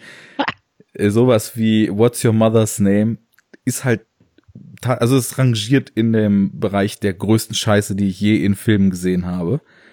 Das sehe ich genauso. Aber ich bin zum Glück so gepolt, dass also wirklich so ein, das kann man nicht anders sagen, so ein Moment, der drehbuchtechnisch die absolute Vollkatastrophe ist und wo man sich nur denkt, an so einem Film sind tausende von Menschen involviert, von denen hätten mindestens 30 wahrscheinlich Einfluss auf dieses Drehbuch nehmen können. Es ist doch unfassbar, dass so eine Menge an Leuten sowas durchwinkt und sagt, ja, coole Idee, cleverer Moment, macht mal, super geil. So, ah. Und dann sind auch noch andere Momente in dem Film, die so, ah, sind. Aber dieser ganze Aufbau, dieses nur in Szenen statt in einem Gesamtfluss zu inszenieren, diese ständigen äh, befremdlichen Schwarzblenden, dieses immer innerhalb der kleinen Szene auf so auf so Mini-Klimaxe hinzubauen. Irgendwie, ich weiß auch nicht warum. Also ich, ich müsste eigentlich Snyder wahrscheinlich noch viel kritischer hinterfragen, als ich das tue, weil ich glaube, je nach Sichtweise ist zwischen ihm und Bay halt auch gar nicht so viel Unterschied. Aber dieser Style seit Watchmen spricht er mich halt so extrem an, dass es mir fast schon schwer fällt, da überhaupt irgendwie kritisch drauf zu gucken. Und ja, dann sind eben noch so, so Kleinigkeiten. Also zum Beispiel der Batman. der halt mit seiner Metal Suit so geil aus Dark Knight Returns entnommen ist. Die, also die, dem Comic. Ja, genau. Ähm, das ist halt, also der Kampf nicht eins zu eins, aber diese Suit mit, mit, diese, mit diesem Stahlrüstung um ihn rum, das, das ist halt, äh, ja, das, das, das passt halt schon irgendwie, weil also, und auch so Sachen, die halt, die halt kritisiert werden als totale Poserscheiße, so wie er zum Beispiel vor der finalen Konfrontation noch gezeigt wird, wie er so, so bis zum, ja, bis zum Muskelversagen am Pumpen ist zum Beispiel, ne? Das ist so, selbst so eine Szene würde ich analysieren und würde sagen, das ist halt quasi ein Foreshadowing. Er er trainiert quasi dort im Kleinen schon das, was ihn im Großen erwarten wird, weil er weiß, er kann diesen Kampf nicht gewinnen. Und er versucht halt, so symbolisch gesehen, Gewicht zu stemmen, was seine Physis nicht zulässt. Aber er schafft es irgendwie trotzdem. Und dann kommt dieser Kampf, den er nicht gewinnen kann. Und irgendwie schafft das ja trotzdem fast. Und das sind so Sachen, da ist halt Snyder nicht so dumm, wie es ihm oft vorgeworfen wird. Dumm ist er an Stellen wie Martha, ähm, ja, also ich habe ich hab ein ganz ambivalentes Gefühl zu dem Film. Der macht viel falsch, aber das, was er richtig macht und das, was er will, ist so viel mehr als das, was ich sonst so in Blockbustern finde, dass ich ihm diesen ganzen Bullshit irgendwie verzeihe und mich trotzdem in diesem Flow so mitreißen lasse. Hast du deine Vorsätze für 2000, deine persönlichen Vorsätze für 2017 schon gemacht? Außer BVS im Extended Cut gucken nix. kannst du da noch, kannst du, hast du da noch einen Platz frei auf der Liste? Darf ich da noch was vorschlagen fürs neue Jahr? Das mach mal. Kannst du bitte, kannst du bitte dich mit Zack Snyder mal zusammensetzen und genau das Ding, was du gerade so schön eloquent ausgebreitet hast, ihm mal ausbreiten und ihm mal klar machen, was er da eigentlich für einen Film gemacht hat? Also, ich glaube, das, also, wenn jemand das DCU noch retten kann, Arne, dann bist du das. ja, alles klar. Fanboys klopft an die Tür, Schecks an die Adresse im Impressum. Ich werde mich reinhängen. Wie war das noch? Er ist nicht der Held, den wir verdient haben, sondern der Held, den wir bekommen. Oder irgendwie sowas. Das war doch das Ende von Dark Knight. Da war doch irgendwie so ein, so ein toller. Ich glaube, das bist du auch. Du bist der Held für das DCU. Oha. Du das ist aber eine Bürde, mit der ich nicht umgehen kann. Jetzt musst du auch irgendwie schlecht gelaunt in der Luft schweben und äh, verächtlich auf Menschen gucken. Ja, also es ist halt, also es ist schon echt schwierig alles, diese Obsession. Lass mich da mal ein bisschen ansetzen und das ein bisschen okay. aufdröseln. Ich fand das gerade wirklich sehr, sehr gut. Das ist ja das Problem bei dir, Arne. Du, du blödes Arschloch bist ja eloquent genug, dass man das nicht einfach so abtun kann, was du da von dir gibst, sondern du machst ja auch noch Sinn, wenn du Dinge sagst. Also, ähm, ja. Wo fange ich an?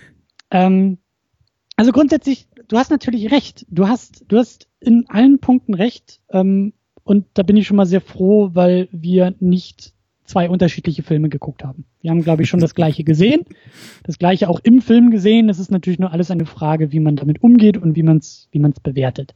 Ähm, mein großes Problem, und ja, ich habe sehr viel Zeit in meinem Leben und sehr viel Energie übrig, um mir ständig Gedanken über sowas zu machen, über Zack Snyder und über Superman und über das DC-Filmuniversum. Mein, mein grundsätzliches Problem erstmal, was ich, was ich habe nach diesen, ja, mittlerweile drei Filmen. Ja, wir haben jetzt auch Suicide Squad bekommen. Ähm, ich glaube, dass dieses Filmuniversum, was sie da aufbauen um ihre Figuren, ähm, das funktioniert als Antwort auf ein bestehendes Filmuniversum. Das funktioniert als Reboot. Das funktioniert, nachdem wir schon 15 Jahre, 20 Jahre lang all diese tollen Figuren auf der Leinwand gesehen haben. Das funktioniert als Reaktion darauf, weil es ganz oft eben eine Perversion oder zumindest eine Kommentierung dieser Figuren ist. Und ich glaube, Zack Snyder, der hat so einige Probleme. Sein, sein Prisma, mit dem er auf diese Superheldengeschichten guckt, ist Watchmen. Der Typ ist voll auf Watchmen hängen geblieben. Auf jeden und Fall. Watchmen ist das super. Das würde ich nicht bestreiten. Das würde ich sogar Watchmen, dick unterstreichen. Watchmen ist geil. Ich habe den Comic hier im Regal stehen und das Ding ist zu Recht als Meisterwerk gehandelt. Ich halte seine Filmumsetzung auch für sehr, sehr stark. Äh, gefällt mir sehr, sehr gut. aber das ist halt nur deshalb so gut, weil es ein Kommentar ist auf das, was die Normen und die populärsten Figuren in diesem Comic-Medium normalerweise ausmacht. Ähm, ein, ein, ein, eine Schleichwerbung an dieser Stelle, ähm, ist auch schon Ewigkeiten her, dass ich da mal in der Cine Couch zu Gast war und da auch schon versucht habe zu erklären, warum zum Beispiel Dr. Manhattan nichts anderes ist als eine Kommentierung auf Superman. Dr. Also, Manhattan ist im Grunde genommen Superman äh, aus der Perspektive, wie ihn Zack Snyder jetzt auch in seinen Filmen zeigt, nämlich der Anti-Superman, der Superman, der irgendwie, zumindest ist das Dr. Manhattan, der sagt, ey, ihr Pimpfe da auf der Erde, ihr könnt mich mal alle in Ruhe lassen mit euren Scheinproblemen. Ich habe ganz andere Probleme und ich bin in der Lage, irgendwie die Zeit als etwas Gleichzeitiges wahrzunehmen und ich baue mir hier meinen meinen Glaspalast auf dem Mars, weil ich das für viel äh, wertvoller finde als euren Quatschkram da im Kleinen.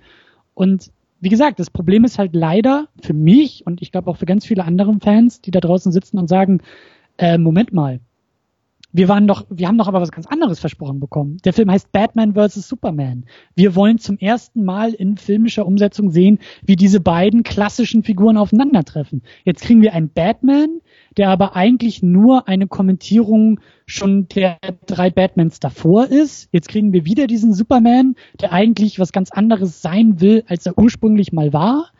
Was soll das? Und jetzt kriegen wir auch immer mehr diese Figuren, die mit so einem kleinen Twist immer das äh, ja, kommentieren, pervertieren, was sie ursprünglich sind und wie wir sie alle irgendwie aus der Popkultur zumindest ein bisschen kennen. Da muss ich ganz kurz zwischen.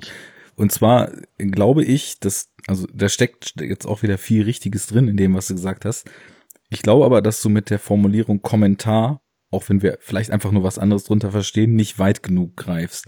Denn natürlich, ein Dr. Manhattan ist auf äh, den Superman-Charakter und dessen Fähigkeiten ein Kommentar, ein Augenzwinkern da, eine Analogie, die man kaum übersehen kann. Night Owl ist auf Batman der Kommentar und so weiter. Aber mhm. ich glaube, der, den ganzen, ja, das ganze Buch Watchmen und dann eben auch die filmische Umsetzung Watchmen nur als Begleitkommentar auf das, was Superhelden in den 40 Jahren vorher waren, zu sehen, das greift mir nicht weit genug. Ich würde nämlich so weit gehen, dass das sogar in Regionen vorgeht, wo sich vorwagt, wo man schon von Dekonstruktion sprechen kann.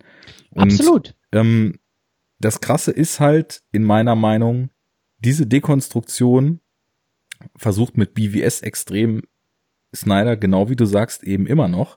Und zwar auf einem Maße, wo ich mich wirklich frage, ob er überhaupt für diesen klassischen Heldenmythos irgendwas über hat. Und das glaube ich der nämlich nächste nicht. Punkt.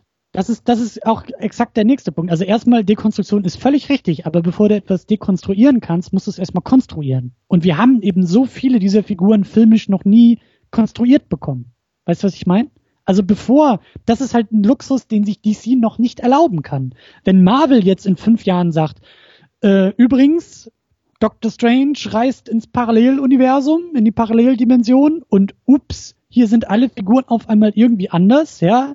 Tony Stark ist tatsächlich zum Trinker geworden und Captain America ist irgendwie ein Faschist und äh, hier weiß ich nicht, ähm, ja, die verschiedensten Sachen sind da möglich und denkbar. Ja, jede Figur, die wir schon mal in den Film gesehen haben, hat jetzt irgendwie einen kleinen Twist oder irgendwie halt einen anderen Aspekt verpasst bekommen. Mhm. Das Problem ist eben, dass DC diesen Weg jetzt mit ihren klassischen Figuren geht, ohne, und da bin ich, ich bin selten auf der Seite des pöbelnden Internet-Mobs und vor allen Dingen ganz selten auf, auf Seiten von irgendwelchen äh, äh, Hardcore äh, Nerds, Fans, die immer nur irgendwie fordern, obwohl egal, ist andere Diskussion.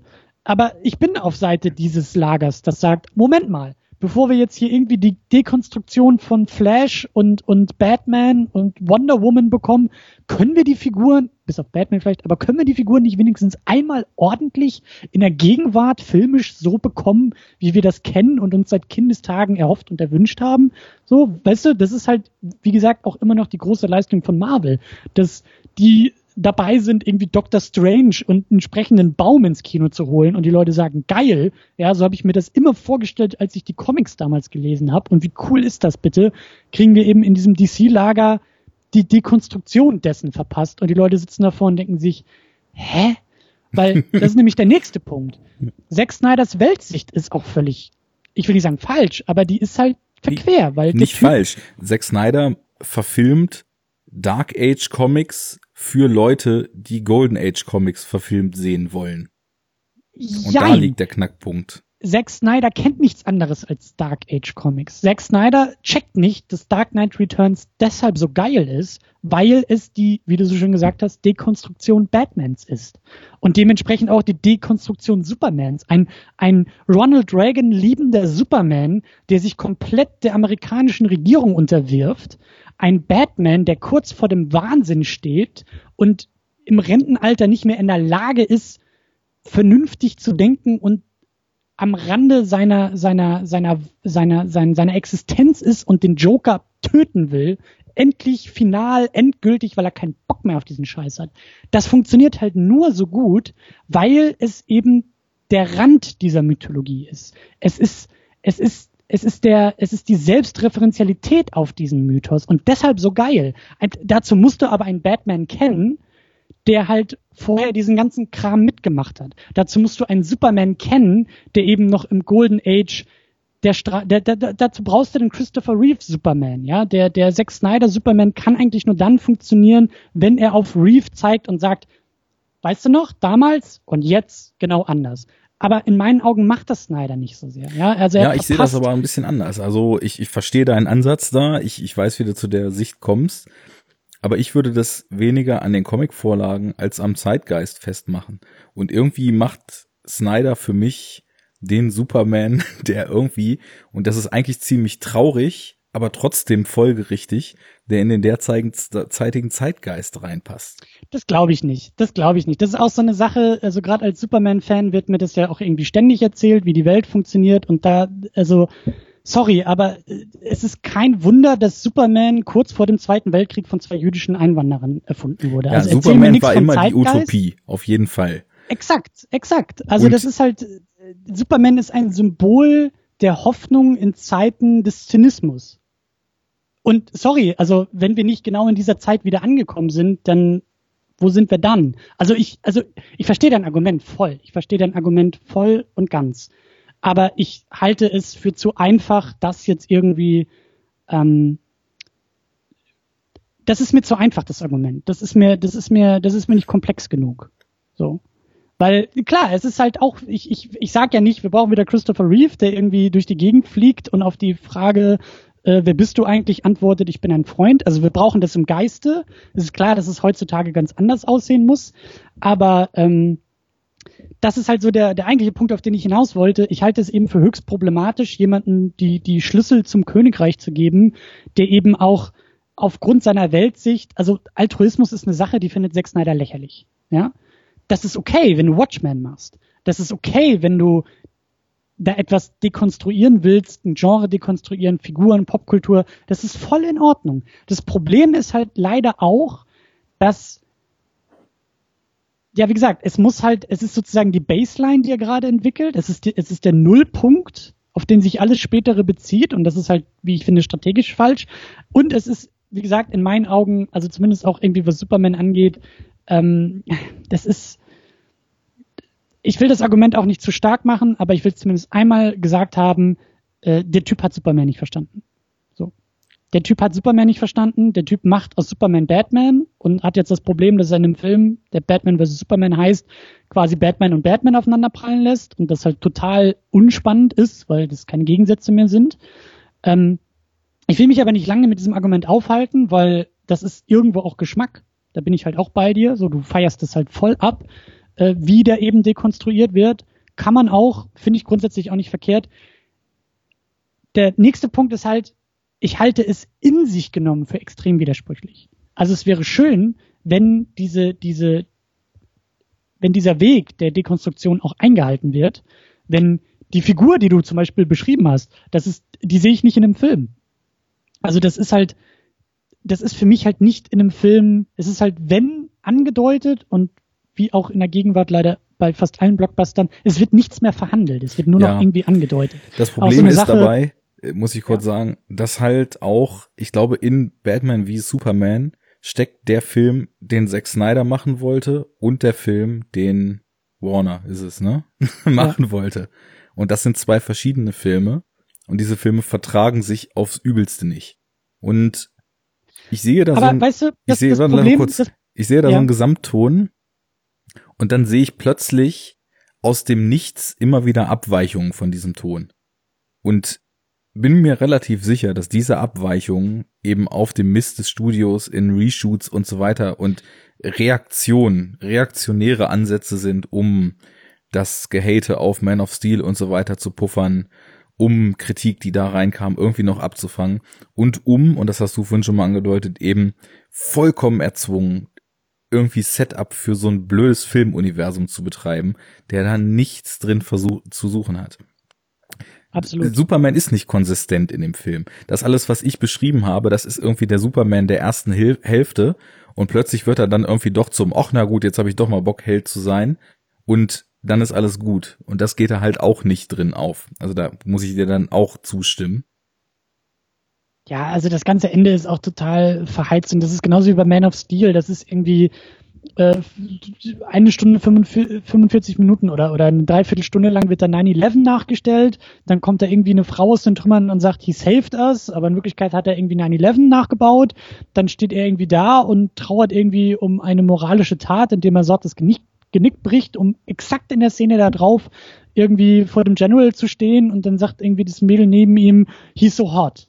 Und das funktioniert tonal irgendwie aufeinanderfolgend alles überhaupt nicht. Und genauso sehe ich halt auch Batman wie Superman, das halt irgendwie in den einzelnen Szenen eigentlich ziemlich kluge, ziemlich interessante Ideen sind, ja. Ein, ein Superman, der irgendwie aus, aus dem explodierenden Kapitol flüchtet und eigentlich nur enttäuscht, erneut enttäuscht ist von der Welt und dem Menschen, finde ich sau geil. Aber es verpufft halt wirklich in diesem Film. Das ist halt einfach nicht, es ist halt da, es passiert und es hat so viel Potenzial, auch für, für weitere Dramaturgie und auch für eine Tragik in den Figuren, in den Handlungen, in den Konsequenzen. Aber dann geht's eben darum, dass sich da Batman und Superman aufs Maul hauen und am Ende irgendwie Doomsday durch die Gegend springt. Das ist dann wieder so, was soll das eine denn bitte in einem anderen Film und umgekehrt? Ja. Weißt du, was ich meine? Das, das ist so, sind halt so die zwei Filme oder drei, die da in eins gemanscht sind. Ich bin mal gespannt, ja. wenn ich den nochmal gucke, weil ja, ich kann mir kaum vorstellen. lange nicht durch. Und ich bin auch noch dabei, ähm, was, was du am Anfang gesagt hattest. Also ich weiß auch noch, im März, als ich da aus dem Kino kam, war ich eher positiv überrascht, was eben daran lag, dass meine Erwartungen so weit im Keller waren und äh, ähm, der Film einfach auch mal handwerklich besser ist als Man of Steel. Wie du, wie du gesagt hast, so endlich hat Zack Snyder wieder seinen Kameramann, endlich kann er sich wieder in Slow Motions ergötzen, äh, endlich ist visuell mal ein bisschen mehr los in dem Film.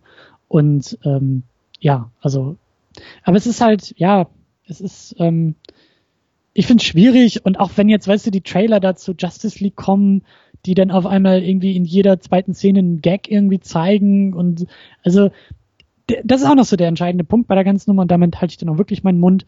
Ähm, es ist halt auch, also wirtschaftlich, ähm, produktionstechnisch halt super interessant, weil ähm, Warner Brothers wird mittlerweile von einem Mann geführt, der zum ersten Mal in der Geschichte von Hollywood nicht aus der kreativen Schiene an die Spitze eines Filmstudios gekommen ist, sondern aus dem Marketing. Das ist ein Typ, der nie gelernt hat, wie man Filme macht, sondern der sich profiliert hat, indem er Filme verkauft. Mhm.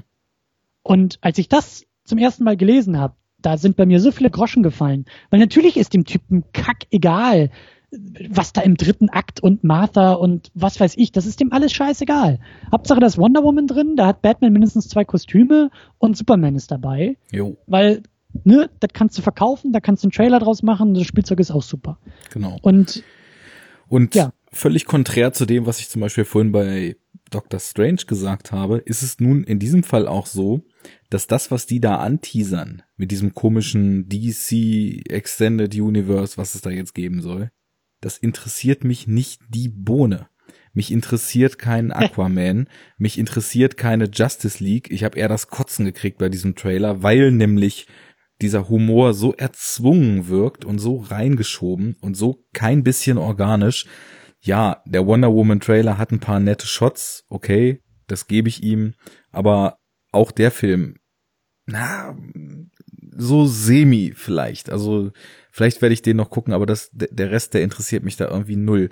Weil das ist halt einfach nichts, wo ich das Gefühl habe, das wächst organisch, sondern das ist etwas, was künstlich erzeugt werden soll, um Geld zu verdienen. Und da habe ja. ich halt absolut kein Interesse dran. Und am liebsten wäre es mir, wenn, was nicht passieren wird, Snyder sich mit Warner richtig schön überwirft und einfach mal dann irgendwie aus seinem Rohmaterial, das ist natürlich alles Illusion und Blödsinn, aber aus seinem Rohmaterial mal den Batman wie Superman äh, nicht DCU-Cut schneidet, in dem dieser ganze schwachsinnige Setup für dieses DCU überhaupt ja. nicht drin ist.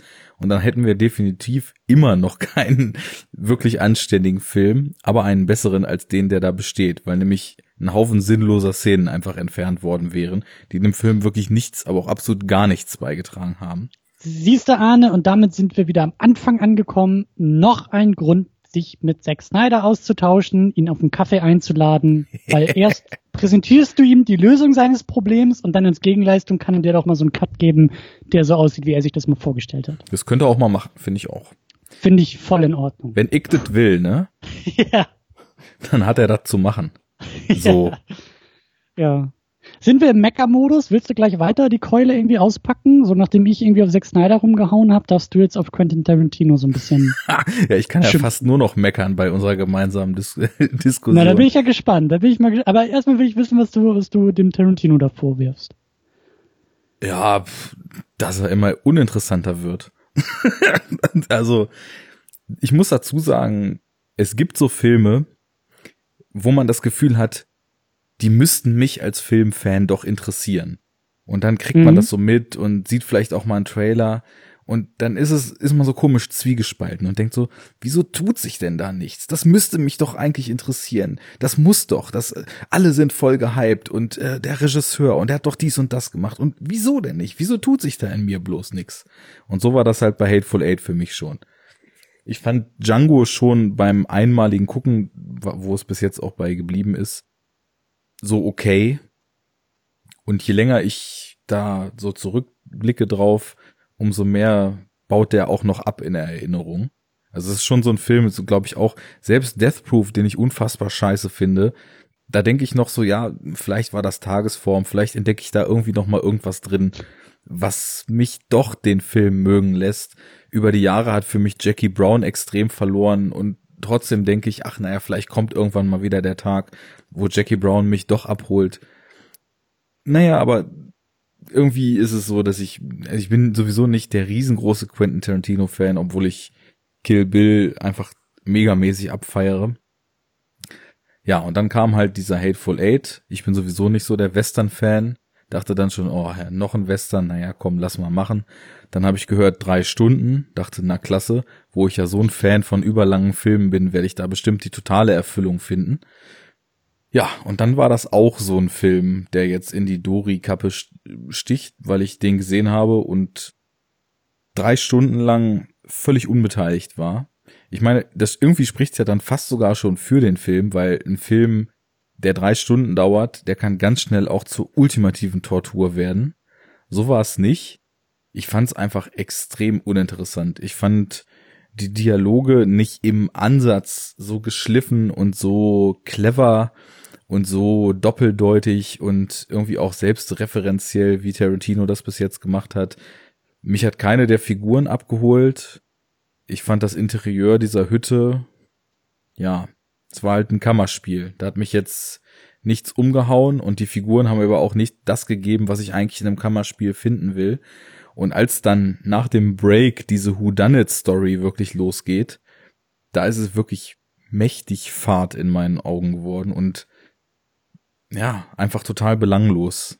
Und das ist ein bisschen schade, weil ich finde nämlich, dass er schon mit den Themen, die er hier verhandelt und den Aussagen, die er über Vorurteile, Hass, Rassismus und so weiter macht, eigentlich seinen reifsten und erwachsensten und von den Aussagen her auch profundesten Film bis jetzt gedreht hat.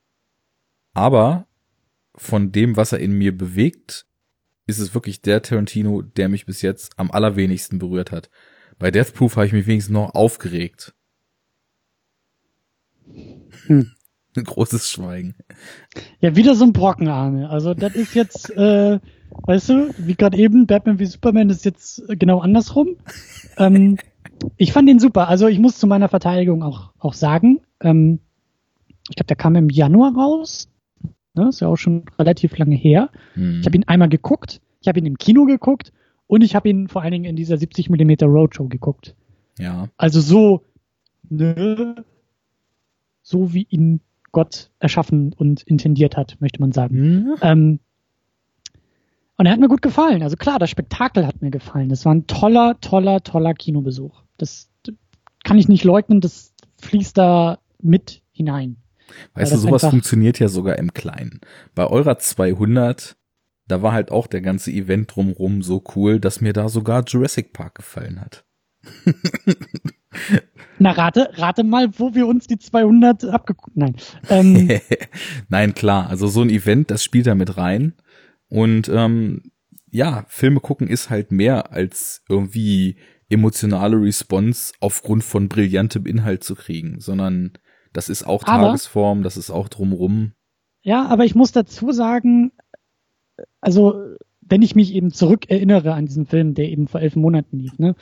Oder den ich vor elf Monaten gesehen habe, ähm, es, es sind diese Momente. Es ist, es ist gleich am Anfang Samuel L. Jackson, der da mit, mit Kurt Russell äh, vor der Kutsche verhandelt und, und es ist genau das, was ich an Tarantino so geil finde, was wir damals, glaube ich, bei Inglourious Bastards gesagt haben. Es ist die Action im Dialog. Tarantino funktioniert für mich dann am besten, wenn die Kugeln nicht wortwörtlich durchs Bild fliegen, sondern wenn die Kugeln aus den Mündern der Person kommen, hin und her springen. Es wird sozusagen aufeinander geschossen im Dialog und mit jedem, mit jedem, mit jeder Antwort und mit jedem leichten Kameraschwenk entpuppt sich die Situation als was ganz anderes, als sie ursprünglich irgendwie aussah.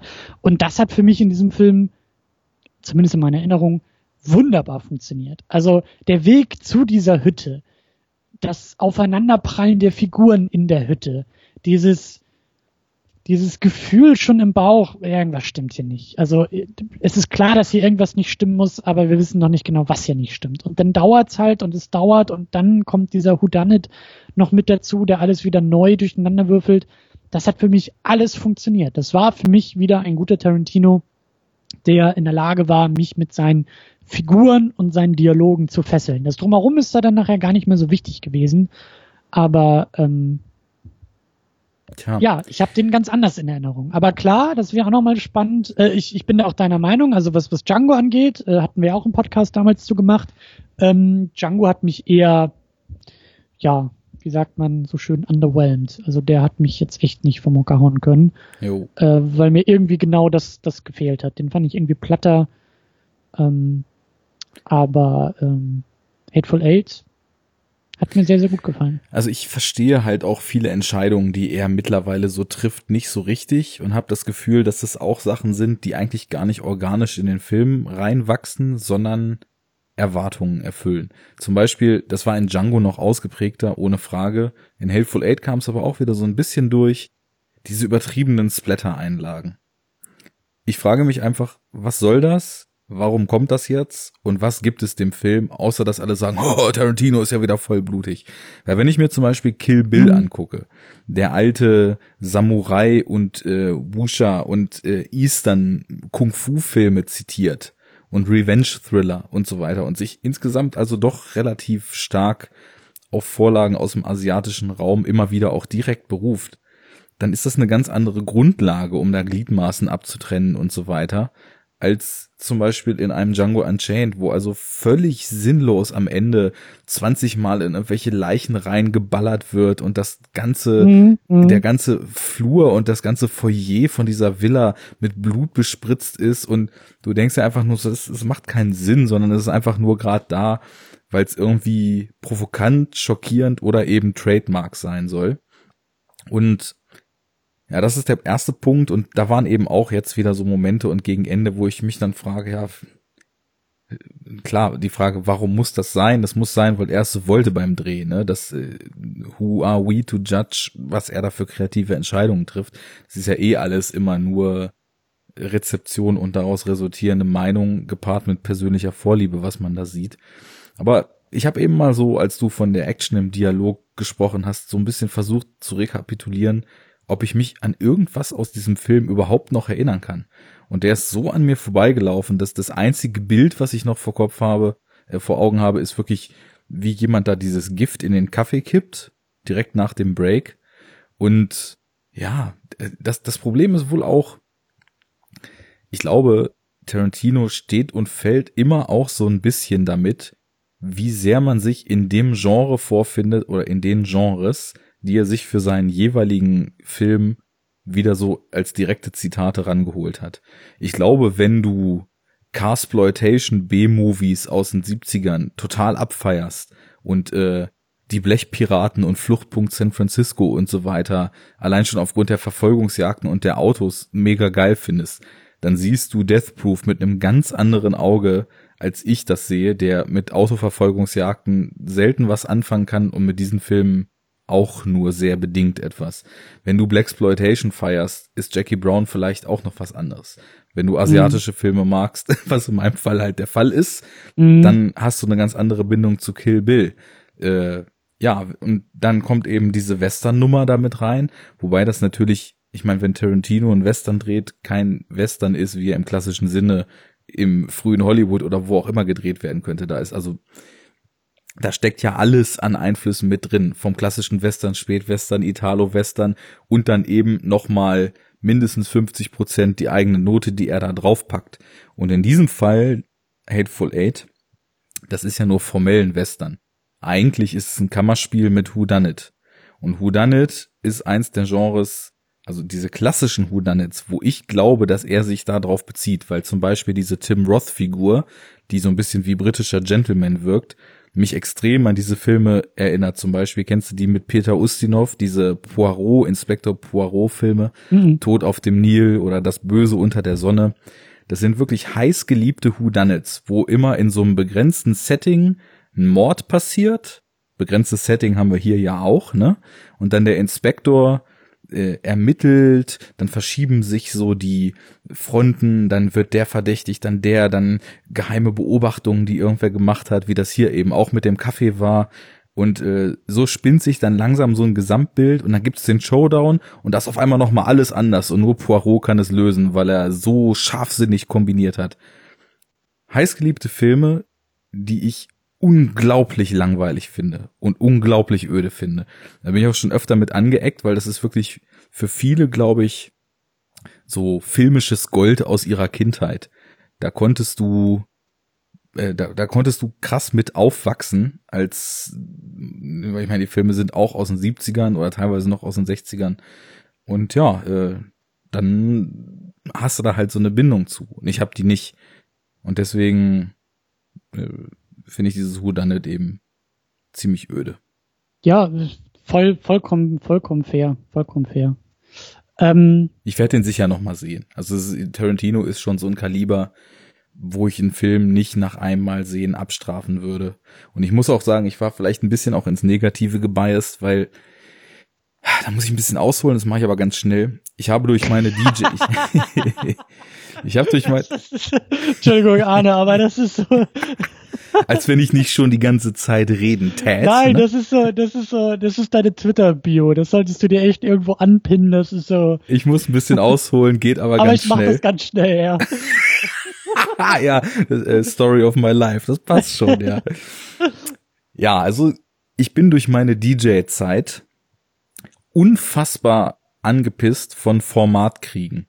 Ich habe ja angefangen mit Vinyl aufzulegen damals und habe das auch einige Jahre getan und habe dann zusätzlich dazu angefangen, mit den Möglichkeiten des Digitalen anzufangen, rumzubasteln und habe dort völlig neue Mittel und Wege gefunden, um eben mich in dem in der Art, wie man das, wenn man dann so die Grenzen zum Live-Set überschreitet und mit Loops agiert und mit Effekten spielt und so weiter, wie man das dann eben als kreatives Auslassen bezeichnen kann, neue Sachen entdeckt und habe jahrelang diese völlig sinnlosen Kriege ausfechten müssen.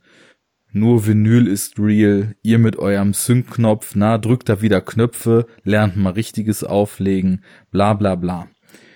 Und das hat mich so stark geprägt, dass ich auf dieses nur analog ist wahres Kino, 35 oder 70 Millimeter ist das einzig wahre, digital geht gar nicht, alles scheiße, Projektion hier, dies, das, dass ich da unglaublich allergisch drauf reagiere. Und deswegen habe ich mich halt auch im Nachgang von Hateful Eight zu so ein paar sehr, sehr spitzfindigen und eindeutig auch unfairen Aussagen hinreißen lassen über dieses Gehampel, was Tarantino meiner Meinung nach mit seinem analogen Film da veranstaltet. Das Ding ist ja, das ist ein bisschen der falsche Schluss gezogen. Er kann das ja machen. Er kann das ja auch hochhalten. Er kann das feiern, bis er grün wird. Und er kann seine Filme eben auch so drehen. soll er machen. Die sehen toll aus. Ist ja kein Problem. Ne?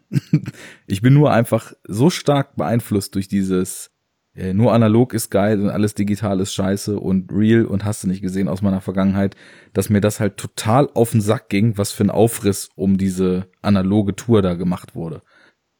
Und vielleicht war ich da auch ein bisschen negativ beeinflusst und musste das auch erstmal abschütteln oder vielleicht ist es mir generell nicht gelungen, weil das sehen auch viele sicher anders.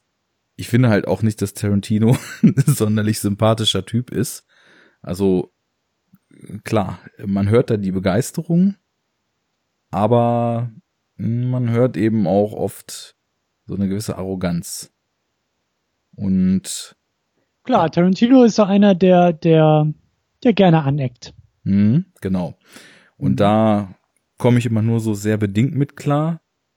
Auch wenn natürlich völlig außer Frage steht, dass der wie kaum ein zweiter Film und Kino liebt und da einfach auch nur begeistert ist, aber dieses Anecken um jeden Preis, das nervt mich und dieser Fokus auf analoge Projektionen und so weiter, der nervt mich auch, obwohl natürlich streng genommen da überhaupt nichts Verwerfliches dran ist. Natürlich sieht eine 70 Millimeter Projektion mit einem anständigen Vorführer geil aus.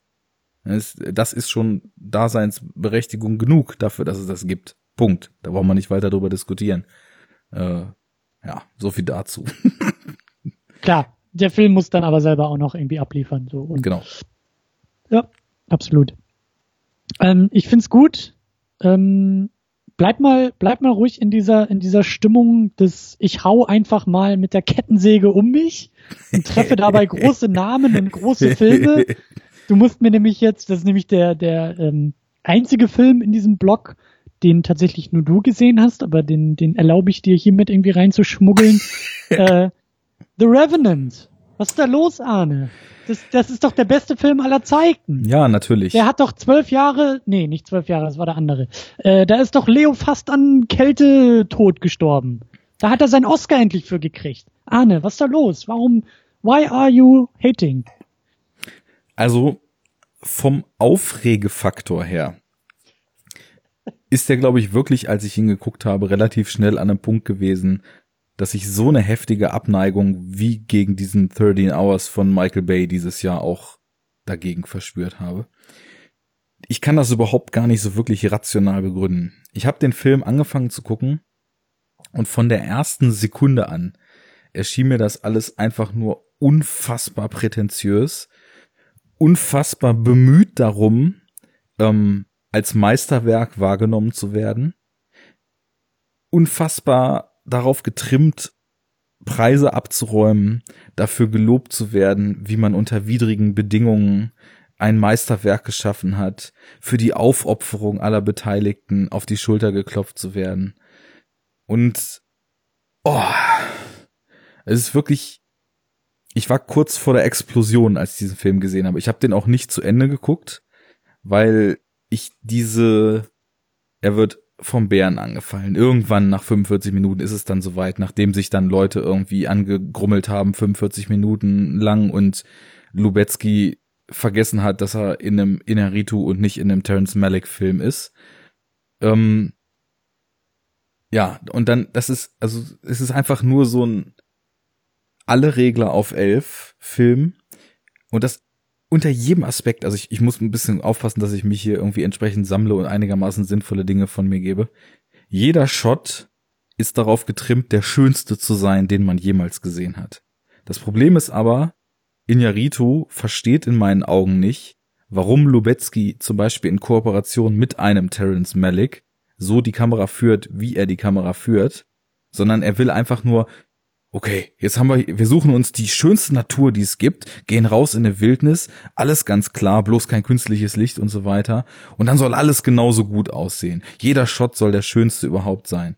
Das Problem ist aber, warum wählt man eine Form, in der man die Natur als das pure Schöne und als fast schon etwas Spirituelles, Erhebendes darstellt, wenn man dann eine Geschichte erzählt, in der gelitten, gelitten, gelitten, gelitten und nichts als gelitten wird und keine Sekunde auch nur ein Zweifel daran aufkommen soll, dass es, dass diese Welt, in der wir leben, das Schlimmste ist, was überhaupt es geben kann, weil Menschen ja so leiden in ihr und von einem Leid ins nächste purzeln und die Welt, die Menschen so verroht, dass das einzige, was geht, immer noch schlechter zu werden ist und dass man zu Mördern wird und dass man äh, seine Kameraden zum Sterben da lässt und dass man, wenn man ausrastet, Kinder umbringt. Es ist alles so schrecklich. Alle Regler auf, na, elf reicht nicht mal. This one goes to twelve, müsste man hier in dem Fall von diesem Film sagen. Und dann ist halt der Punkt, der ist ja auch wieder mega überlang. Ich weiß nicht, zwei Stunden 45 oder wie lang das Ding insgesamt ist. Es ist einfach unfassbar repetitiv. Man hat halt diese Bärenszene, die also natürlich technisch schon gut gemacht ist. Es ist schon so beeindruckend, auch wenn der geübte Filmgucker halt immer sieht, dass es ein CGI-Bär ist. Ähm, und ich äh, zu dem Zeitpunkt, das passiert nach 45 Minuten, schon so aus dem Film raus war, dass ich nur noch genitpickt habe und mich nur noch mhm. drüber aufgeregt habe, wie scheiße das ist, dass man das gar nicht glauben kann, wie er da von so einem Computerwesen angefallen wird. Ich habe halt eh ein riesen, riesengroßes Problem mit komplett animierten äh, Wesen, die glaubhafte Lebewesen darstellen sollen. Und dann ist es einfach nur noch immer dasselbe. Also erstmal dieser Angriff. In meinen Augen, also alle waren ja völlig in den Sitz gepresst davon. Ich fand das einfach nur ungewollt komisch. Also es ist vom Aufbau her schon so wie eine Slapstick-Szene bei Charlie Chaplin funktioniert, ne? Er wird halt angefallen und der Bär zersmasht ihn da so richtig übel. Und anstatt dass er halt mal wegkriecht, weil er kann nämlich noch kriechen nach der ersten Angriffswelle, versucht er halt seine Knarre zu nehmen, auf den Bären zu schießen, dann greift der Bär halt nochmal an, zerfetzt ihn noch weiter und denkst so, okay, ja, war jetzt ganz schön dumm, was du da gemacht hast, dann sieh mal zu, dass du jetzt abhaust. Und dann robbt er sich so weg und dann ist halt echt so, so wie bei Laurel und Hardy, wo halt Kommt ein der, Typ mit der Leiter oder was? Kommt ein Typ mit der Leiter, haut sie drauf, das ist der erste dreht Angriff. Um, Laurel und Hardy dreht sich, äh, dreht sich um, ist benommen. Der Typ mit der Leiter guckt, was ist passiert, haut das zweite Mal gegen und dann ja. weicht er aus, aber tritt auf eine lockere Diele, die ihm dann nochmal in die Fresse haut. Und das ist dann der dritte Angriff vom Bär. und dann ist es wirklich so, der, der, der greift ihn an und dann purzeln die so eine Böschung runter und dann bleibt der Bär auch noch auf ihm liegen, nachdem er ihn dann da mit dem Messer platt gemacht hat. Und dann geht halt so ein stundenlanges, er hat sich gerade wieder aufgerappelt, dann passiert ihm die nächste miese Scheiße. Dann wird er im Sturzbach Gebirgsfluss mitgerissen. Dann ist er wieder dem Sterben nah. Dann hat er sich gerade wieder aufgerappelt, dann greift ihn eine Herde von irgendwelchen Ureinwohnern an. Dann fliegt er mit dem Pferd die Böschung runter und landet im Baum und ist wieder dem Sterben nah. Und dann passiert ihm dies und dann passiert ihm das. Und die ganze Zeit in einem wirklich grotesken Overacting. Also ich weiß gar nicht, ob ich da DiCaprio oder Tom Hardy schlimmer fand, weil also Tom Hardy ist ja wirklich ein toller Schauspieler und äh, das würde ich auch überhaupt nicht bestreiten. Ich meine, der hat geschafft, in Lock äh, in einem Auto einen Film zu tragen, 90 Minuten lang, ne? Aber also was da, ich weiß nicht, was der da macht und wie man sagen kann, dass das so sein sollte und wie man als Director sagt, ja, genau so ist gut. Und der einzige Grund, wie man als Director, glaube ich, sagen kann, so ist das gut, ist, dass man keinerlei Gespür für auch nur den Hauch von Nuancen hat. Und ich habe jetzt mal so ein bisschen zurückgegraben und diese, dieses Gesamtwerk von Inyarito für mich nochmal versucht, so ein bisschen gerade zu rücken. Und der Typ kann einfach nichts anderes als die Leidensregler auf elf und das auf Vollanschlag den ganzen Film lassen. Und dann. Zwölf hast du gesagt. Ja, okay. In Revenant ist noch zwölf. Wobei, na gut, 21 Gramm oder Babel ist halt auch kaum erträglich, dieses Gesäusel da die ganze Zeit. Aber naja, auf jeden Fall bin ich jetzt endgültig mit dem durch. Ich fand halt schon Birdman schwierig, überladen, arrogant, äh, ja, aber dabei irgendwie auch so ein bisschen prätentiös. Ich hasse dieses Wort, ich benutze das nie, aber bei dem fällt mir nichts anderes ein. Und jetzt ist es wirklich so, also alles an diesem Film hat mich regelrecht abgestoßen. ich kann nichts zu sagen, ich habe ihn immer noch nicht gesehen. Also da war wirklich nichts von Sog oder spiritueller Energie oder Fesseln oder sonst was, sondern ja, ich habe dann auch, ich habe dann im Netz noch ein bisschen rumgesämpft danach und habe dann geschrieben, ich habe auch also eine Dreiviertelstunde vorher dann ausgemacht, weil ich in diesem endlosen Auf und Ab des Leides nicht das Gefühl hatte, dass äh, der Film mir noch irgendwas geben kann und habe dann mal so vermutet, wie das Ende wahrscheinlich ist. So einfach mal so logisch weitergedacht, was ich bis dahin gesehen hatte. Kam halt irgendwann zurück, so ja, schon irgendwie schräg, dass du exakt das, was gegen Ende passiert, so vorausgesehen hast, obwohl du es dir nicht mal angeguckt hast. Aber ja, so viel zum Thema der Eigenständigkeit dieses Films. Also, das ist für mich so ein Ding wie Wolf of Wall Street. So 95 Prozent aller Leute schreien Meisterwerk und ich will am liebsten alle Kopien weltweit auf einen Haufen werfen und mit Säure überkippen und dann nochmal drauf pupsen. Schönes Fazit, das gehört auch auf die DVD gedruckt. ähm, wie sieht's denn aus mit ähm, 10 Cloverfield Lane? Äh, ich glaube, da, da hast du nur Probleme mit dem Ende, oder? Da bist du doch sonst, sonst cool drauf. Das war, äh, ich glaube, 70 Minuten lang ungefähr ein guter Film. Ja. Wobei ich teilweise noch weniger von dem Kammerspiel abgeholt war, als ich vermutet hätte, dass ich es bin. Aber ohne Frage super. Also klar, Besetzung, John Goodman und äh, die ja. Ach, wie heißt sie denn nochmal? Ich finde sie super gut, aber komme gerade nicht drauf. Naja. Winstead. Ist es Mary Elizabeth Winstead? Winstead, genau. Ich wollte jetzt sagen, die aus ähm, Scott Pilgrim. das, da weiß auch jeder, was gemeint ist. Ja, also die schöne Schlagabtäusche, super Schauspiel, extrem dichte Atmosphäre, teilweise ab und zu verrennt er sich, ist ja auch ein Erstlingswerk, wenn ich das richtig mitgekriegt habe. Mhm. Ab und ja. zu verrennt er sich in so ein, so ein bisschen zugängigen Motiven oder bedient halt so dramaturgische Abläufe, die man halt eben schon recht schnell innerhalb der Situation voraussehen kann. Das macht aber alles nichts. Ähm, schönes Spiel mit Verschwörungsparanoia, schönes Spiel ja. mit Beklemmung, mit Creepiness, mit Undurchsichtigkeit der Situation.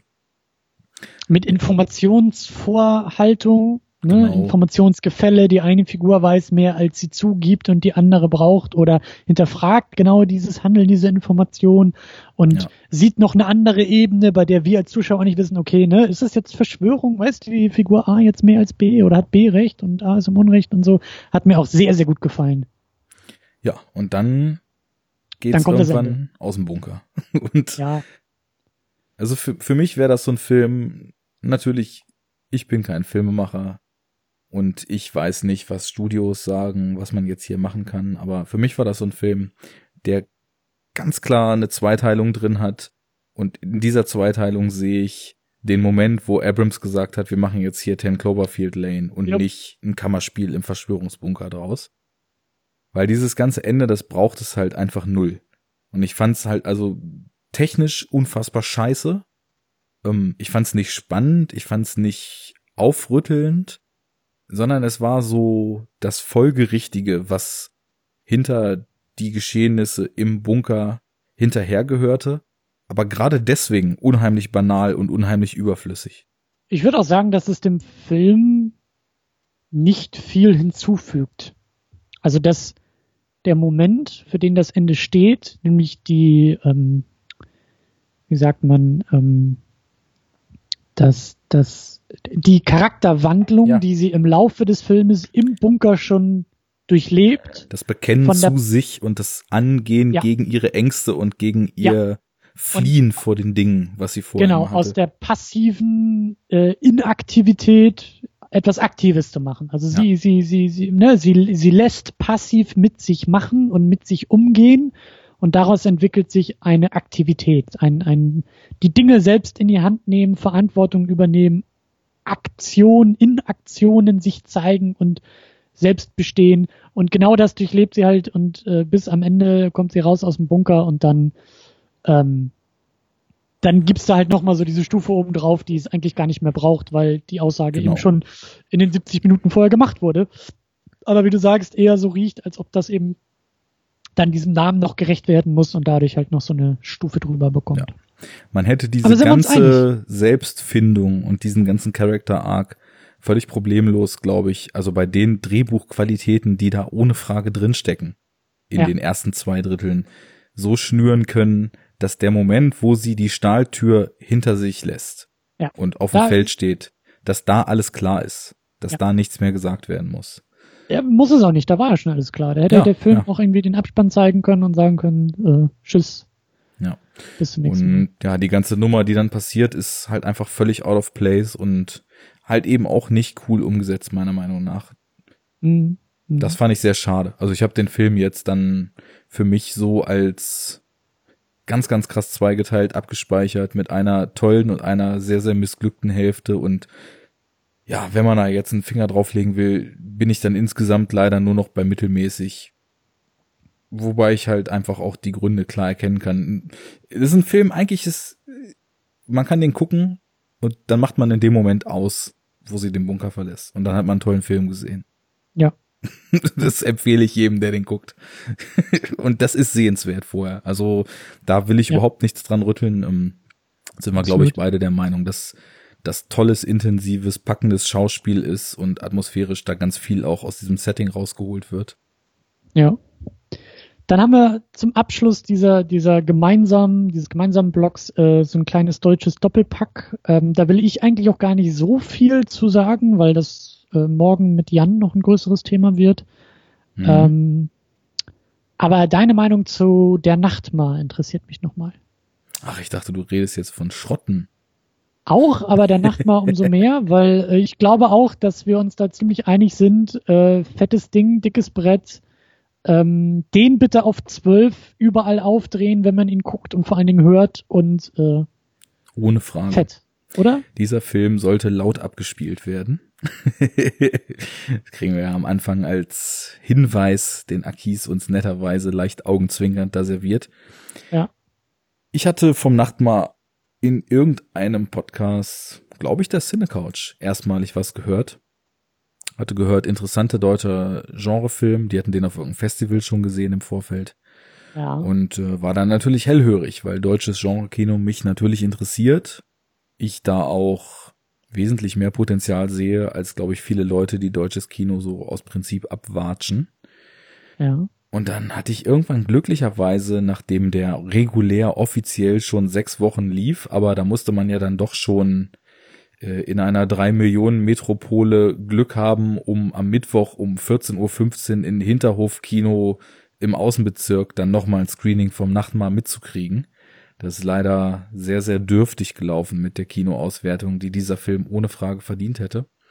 Ich hatte dann aber nochmal das Glück, den in Hannover hier sehen zu können und war einfach nur völlig weggeblasen. Also regelrecht euphorisiert, weil der alles verbindet, was mir am Kino ganz, ganz groß und heilig ist.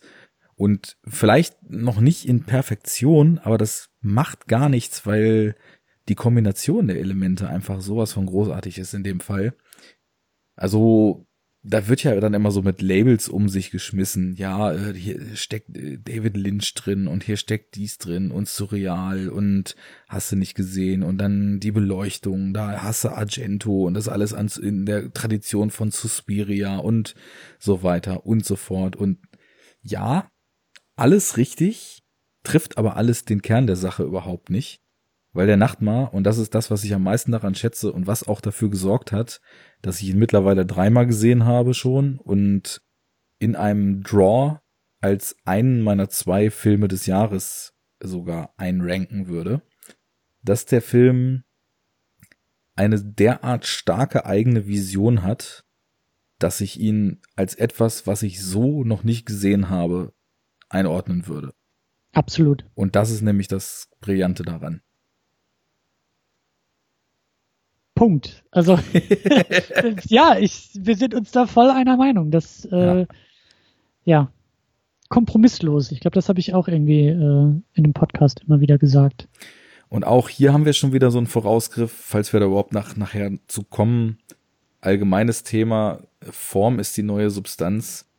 Auch dieser Film schafft es auf eine ganz, ganz großartige Art und Weise über die Bilder, die Motive und das mhm. Spiel mit Bildinhalten uns Dinge über die Figuren und ihre Entwicklung zu erzählen, die nicht in Figur XY macht dies oder das oder Figur äh, XY spricht mit YZ über Thema AB begründet sind, sondern in Gefühlen, die diese Bilder auslösen. Und für mich ist das Beste, was Kino kann, mir über Gefühle Gedanken loszutreten. Gefühle, die es auslöst. Und da sind nur mal so zwei kleine Beispiele. Die eine Szene, wo Tina sich dann schon völlig von ihren Eltern ähm, ja missverstanden und ausgestoßen fühlt, weil das ist für mich ein ganz, ganz elementarer Punkt dieses Films. Je öfter ich ihn sehe, desto mehr merke ich, wie stark es doch auf dieses völlig kaputte und völlig distanzierte Eltern-Kind-Verhältnis mhm. hinausläuft.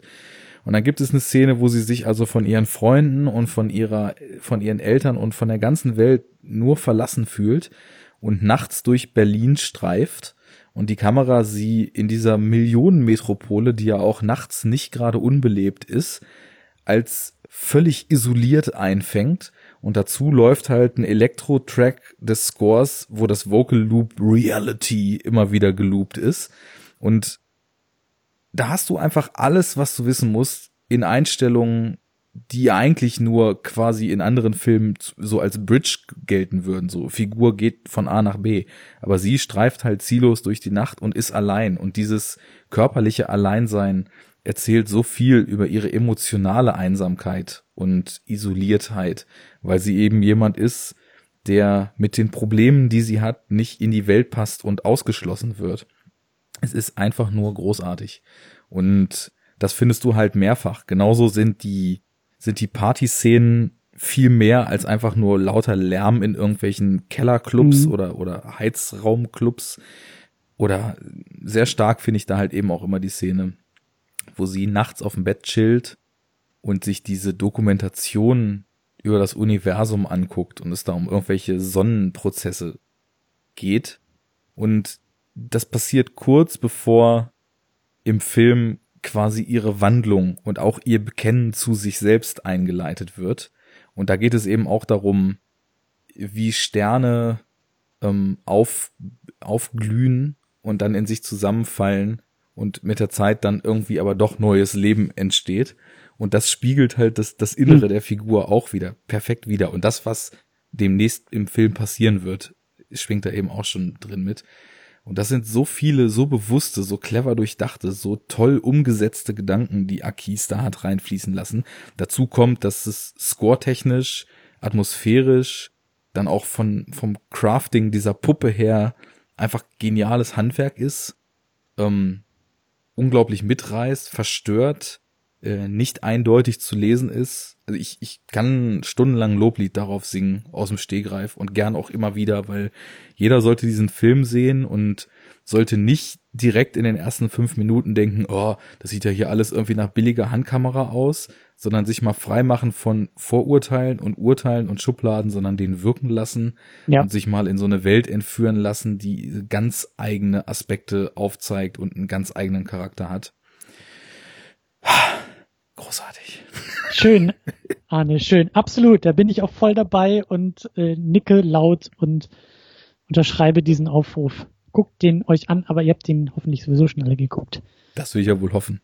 Sonst ganz nach oben auf die Vorsatzliste für 2017, weil, ähm, ja, Highlights. Wie sieht's aus Bitte mit gleich das Schrotten? anständige Mediabook kaufen von dem Film, dass mal hier keine halben Sachen gemacht werden. Wie sieht's denn aus mit Schrotten? Schrotten ist geil. Lacho Chavo. Chica mal Lawine rüber, Junge.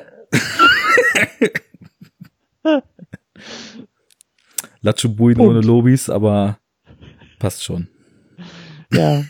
Ich weiß gar nicht, ich weiß gar nicht, ob ich den, ob ich den mit Jan ansprechen, besprechen werde. Äh, ich bin auch über den Film gestolpert. Und genau, mir, mir hat er besonders gut gefallen, ähm, weil ich Frederik Lau sehr stark in dem Film finde. Äh, der hat mir da Zurecht. eben durch sein Timing, durch sein, durch sein, ja, ja, Comedy ist es ja auch nicht so wirklich, aber eher durch seine, also für mich war es eine neue Facette, die ich da an ihm entdeckt habe. Und eben, wie gesagt, durch das Timing, durch, durch äh, die komischen Elemente und Momente hat er mir einfach sehr, sehr gut gefallen. Ansonsten finde ich, ist es halt ein netter, süßer, kleiner Film. So. Ja. Ich glaube, ich schätze den Film auch sehr viel mehr aufgrund einer persönlichen Bindung dazu und einer persönlichen Geschichte, als dass es jetzt um den Film an sich geht. Das ist eine nette kleine Perle, genau so. Ähm, kein Meisterwerk und aber auch äh, nichts, was man nicht unbedingt irgendwem weiterempfehlen würde. Was mich aber an dem Film äh, extrem dazu getrieben hat, ihn zu sehen und ihn auch mit einer gewissen Inbrunst zu sehen, ist einfach meine persönliche Historie. Es geht ja in Schrotten um Kali Struck, die Schrotterlegende aus Celle. Jetzt äh, muss man wissen, ich komme ja aus Braunschweig und hatte lange Jahre und habe auch immer noch äh, eine Menge sehr guter Freunde, die in Celle lebten. Und in meiner Jugend bin ich da ziemlich oft zu Besuch gefahren und habe dann eben äh, da quasi, eigentlich hatte ich mehr meinen Freundeskreis in Celle als in Braunschweig, wo ich gewohnt habe. Für die, die da geografisch sich jetzt fragen, was, ah, jedes Wochenende sind nur 50 Kilometer, ne? Und da war ich dann immer und ein Kumpel von mir, der wohnte in Wietzenbruch. Und Wietzenbruch ist ein Stadtteil in Celle, in dem ganze Straßenzügen von, äh, das ist ja jetzt politisch inkorrekt, aber ich sage es einfach mal so, wie wir es immer benannt haben, von schrottenden Zigeunern bevölkert waren. Und ähm, es war halt einfach schon so, dass wenn man da so unterwegs war und wenn man da so quasi mit aufwuchs, wenn auch nur am Wochenende, man gar nicht drum rumkam, diese ganze Schrotterkultur äh, dieser Leute so mitzukriegen. Also und was äh, ist das denn? Was um um um das mal zu benennen? Also ja, das ist was, das glaube ich mittlerweile immer mehr ausstirbt. Also Schrotten ist mit dem Laster morgens los, da fuhren ganze Züge gen Osten. Und dann wird geguckt, wo man verwertbares Metall findet. Da werden äh, Fabrikruinen äh, ausgeschlachtet, da werden äh, eingerissene Häuser entkernt, da werden was wird was am Wegesrand gefunden wird mitgenommen, da werden Geschäfte gemacht mit Leuten, die da günstig äh, Mengen abzugeben haben und dann wird halt äh, das entsprechend aufbereitet, weiter vertickt, auf Schrottplätzen gelagert, verarbeitet. Ähm, ich glaube, ich Import, lehne mich, Export. Bitte? Import-Export quasi. Import-Export, ja. Ich glaube, ich lehne mich nicht zu weit aus dem Fenster, wenn ich behaupte, dass es da auch nicht immer mit ganz legalen Mitteln zur Sache geht, sowohl bei der Beschaffung als auch bei der Weiterverwertung. Und wenn man den Film als Grundlage nimmt, dann kann man ja das bestätigen. Also da geht es ja. ja eben auch darum, dass da im Grunde genommen ein großes Ding gedreht wird am Ende. Genau. Und, äh, ja. Das ist dann halt schon so filmische Fiktion, aber am Anfang, wo sie dann halt auch irgendwo unterwegs sind, das Metall halt wirklich klauen, ich denke schon, dass es Leute gibt, die das auch so angegangen sind, das Schrotten damals. Naja, und ähm, Kali Struck ist halt eben so eine Schrotterlegende, der irgendwie seit den 80ern oder sogar den 70ern in Zelle geschrottet hat und äh, auf dessen Lebensgeschichte basiert halt der Film. Der Regisseur kommt halt, glaube ich, aus Celle und ist mittlerweile in Hannover und wollte halt einfach diesen Schrottern und wir kannten dann halt auch damals irgendwie so ein paar so aus der aus der Richtung ja, waren halt, also das, was du im Film siehst, so dieses extrem kollegiale, wenn man, mhm. wenn man gut miteinander gestellt ist, dieses füreinander so die Hand ins Feuer legen, das war halt auch immer so das, was man wirklich mitgekriegt hat, wie deren miteinander so war, ne? Und Familie ist alles, äh, mhm. Hand ins Feuer, äh, wir gegen die. Wer, wer mit uns, wer mit dir Ärger hat, äh, der hat mit der ganzen Sippe Ärger und so weiter. Na, auf jeden Fall hat sich dann, also es gibt halt dann eben auch so diesen, äh, ja, das ist dieses, dieses Rotwelsch, das war ja mal früher so eine Gaunersprache in Deutschland und ähm, hat sich dann halt eben mit so zig Balkan-Einflüssen und, und romanischen Sprachen und so weiter gepaart. Da gibt's halt auch so einen eigenen Slang, ne? Das wird im Film nur mal ganz kurz am Anfang gesprochen, als die ihn da im Büro abholen, wo dann äh, der eine meint, hier, jetzt hör mal auf mit deiner Rotwelsch-Kacke, red mal so, dass man dich verstehen kann. Da haben sie das halt quasi für die Insider noch mal einmal kurz platziert. Mhm. Ist halt wirklich so ein eigener Wortschatz, ne? Und der hat sich dann eben bei meinen Zellerkumpels um mir ziemlich krass festgesetzt und da sind teilweise Begriffe bis heute im Sprachgebrauch geblieben, wo die Leute einen bis vor kurzem halt fragend angeguckt haben. Also ich meine, Chabo ist ja jetzt durch Raffbefehl so ein bisschen in den allgemeinen Sprachgebrauch übergegangen, aber äh, ja, Chabo nasch mal mit der Dresine rüber, ne? Da weißt du halt Bescheid. Ähm, ich ja. nicht, aber ja. Dementsprechend war das halt natürlich auch schon in Zelle ein dickes Ding, als dieser Film halt in der Post-Production und dann in der Produktion war und wurde auch in Celle entsprechend krass abgefeiert. Also da war dann halt, als die Premiere war in Celle da im Kino des Films, da haben sie halt davor Schrottlaster und Kräne aufgebaut und haben dann da Live-Schrotting vor vorm Kino gemacht und so. Okay.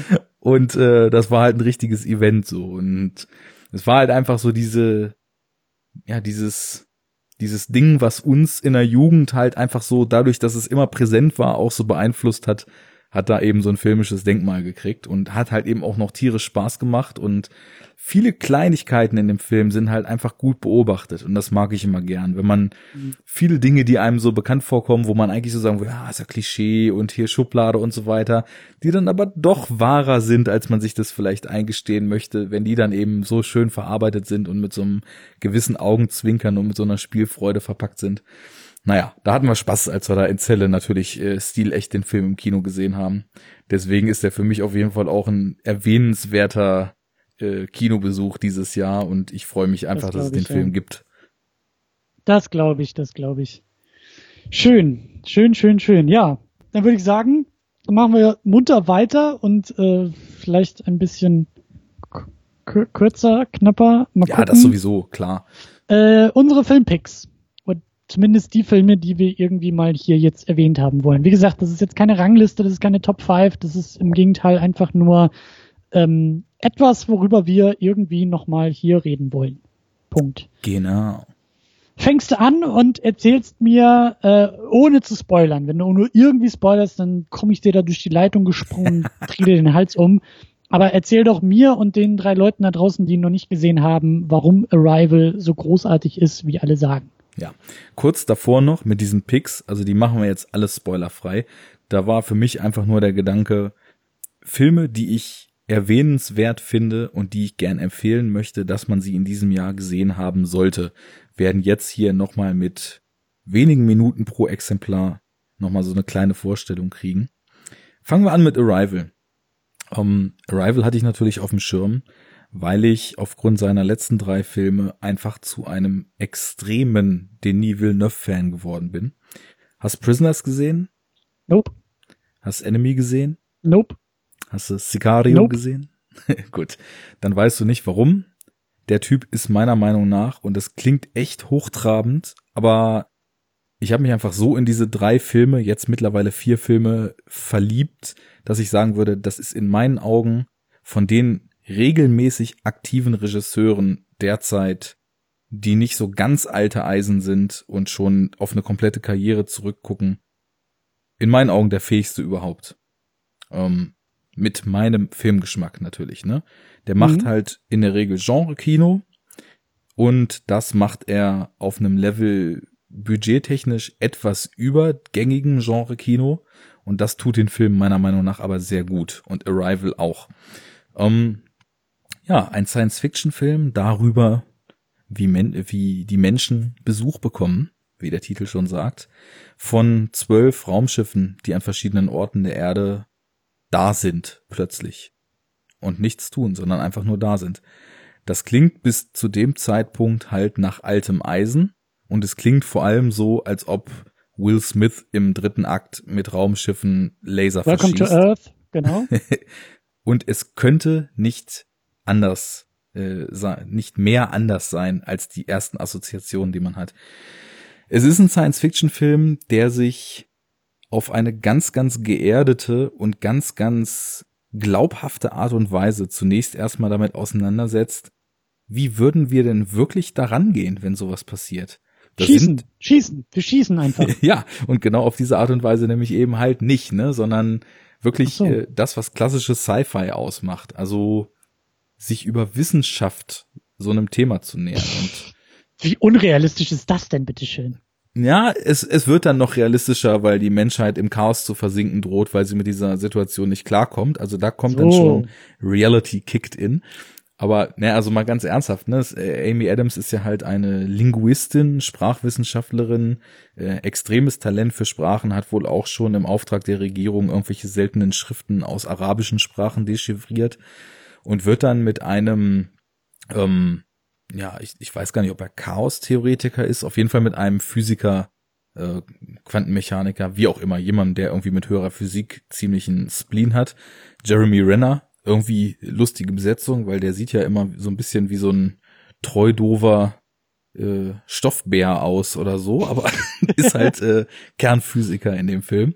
Naja, die beiden werden halt drauf losgelassen, also es öffnet sich ja immer so eine Pforte und dann kann man da rein und dann versuchen die halt mit den Aliens. Das ist schon viel zu viel. Das will ich Gut. alles gar nicht wissen. Das will ich alles gar nicht wissen. Das will ich alles gar nicht wissen. Dann will ich nicht, alles äh, schon wieder vergessen. Gut, ich erzähle jetzt einfach, äh, was mich daran so begeistert hat. Also es ist halt, Ja.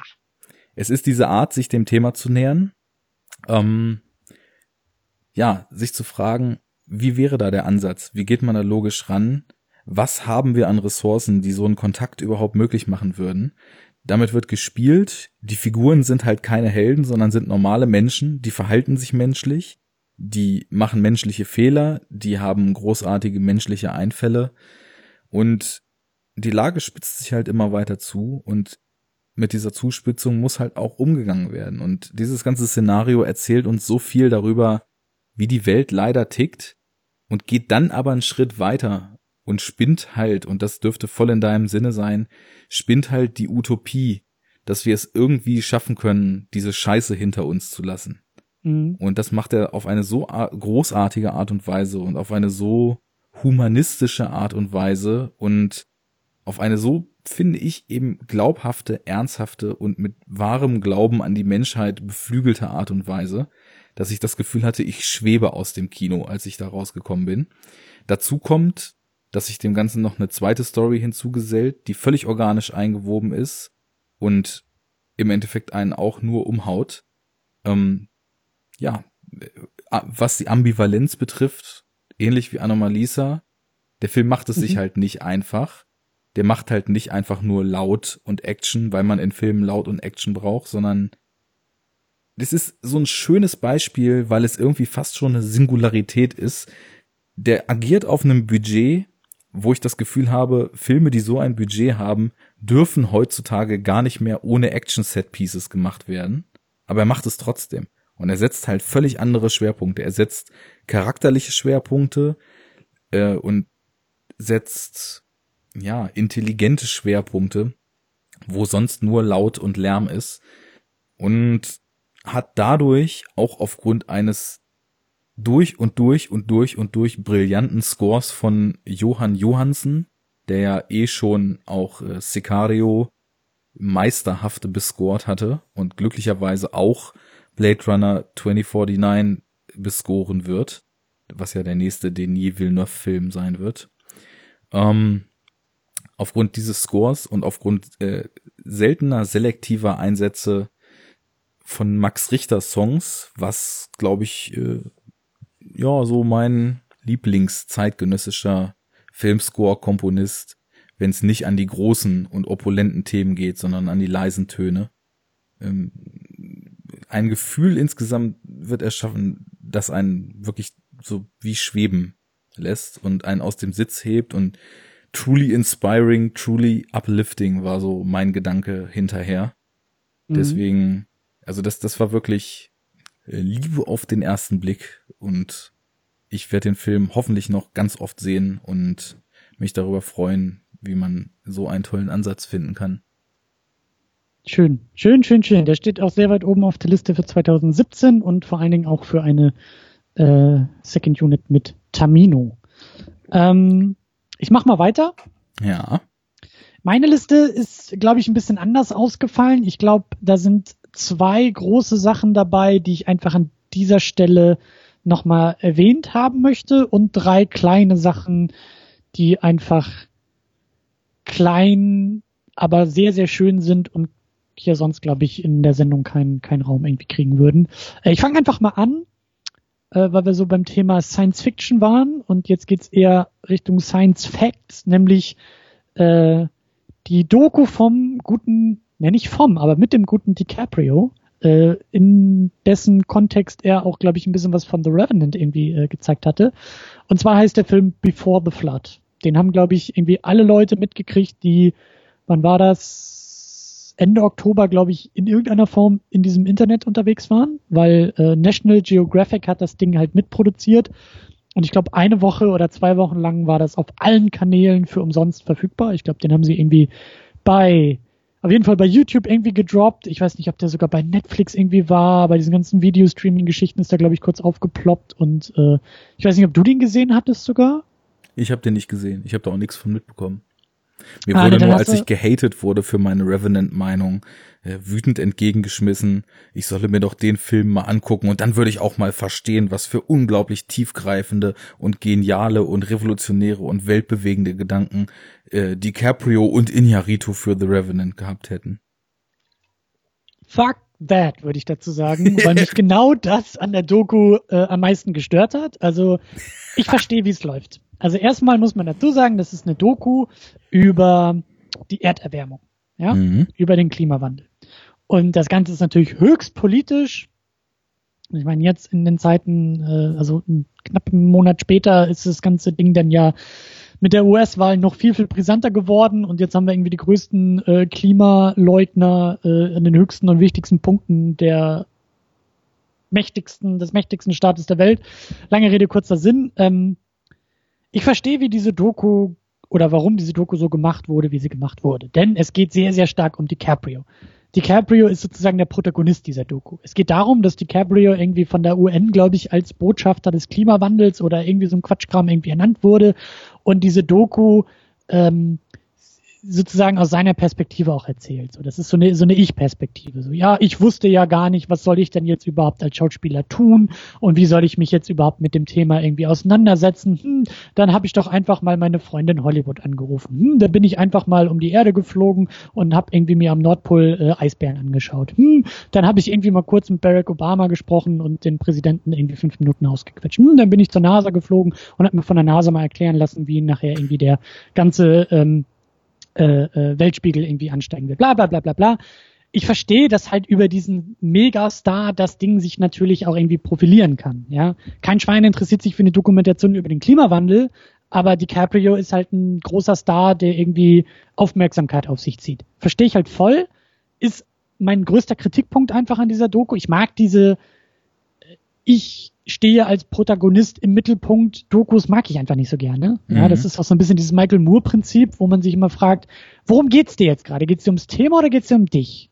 So, weil das Thema interessiert mich mehr als deine persönliche, bescheidene und nervige, langweilige Perspektive. So. Und ähm, wie gesagt, das ist so mein größter Kritikpunkt an dem ganzen Ding. An sich super interessant, ähm, super schön gemacht. Äh, ich habe diesen Release hart gefeiert, weil das Ding einfach mal irgendwie, ich glaube, ein oder zwei Wochen komplett frei ins Netz zu stellen. Natürlich, dadurch, dass es ja gesponsert wurde und National Geographic und so, da wird, da werden ja auch schon Gelder geflossen sein. Aber fand ich halt sehr, sehr mutig, sehr interessant und auch dem Thema angemessen, dass man da irgendwie versucht, das so vielen Leuten wie möglich zu zeigen. Und dann kreuzigt mich, aber sobald irgendwo Trent Reznor draufsteht, äh, bin ich natürlich dabei. Braucht man dich nicht für äh, kreuzigen, ist top er hat auch hier den Soundtrack mit Atticus Ross zusammen gemacht. Interessanterweise nicht komplett. Der Soundtrack ist eine Compilation. Also äh, Mogwai war noch dabei. Und äh, jetzt muss ich nochmal nachgucken, wer denn die dritte Partei war. Aber natürlich, ähm, klar, ich habe das Ding irgendwie schon, also bevor der Film rauskam, habe ich den Film quasi schon gehört, weil ich den Soundtrack natürlich rauf und runter gehört habe und auch wieder rauf und runter höre und wie sich das gehört, ähm, auch ständig neu entdecke.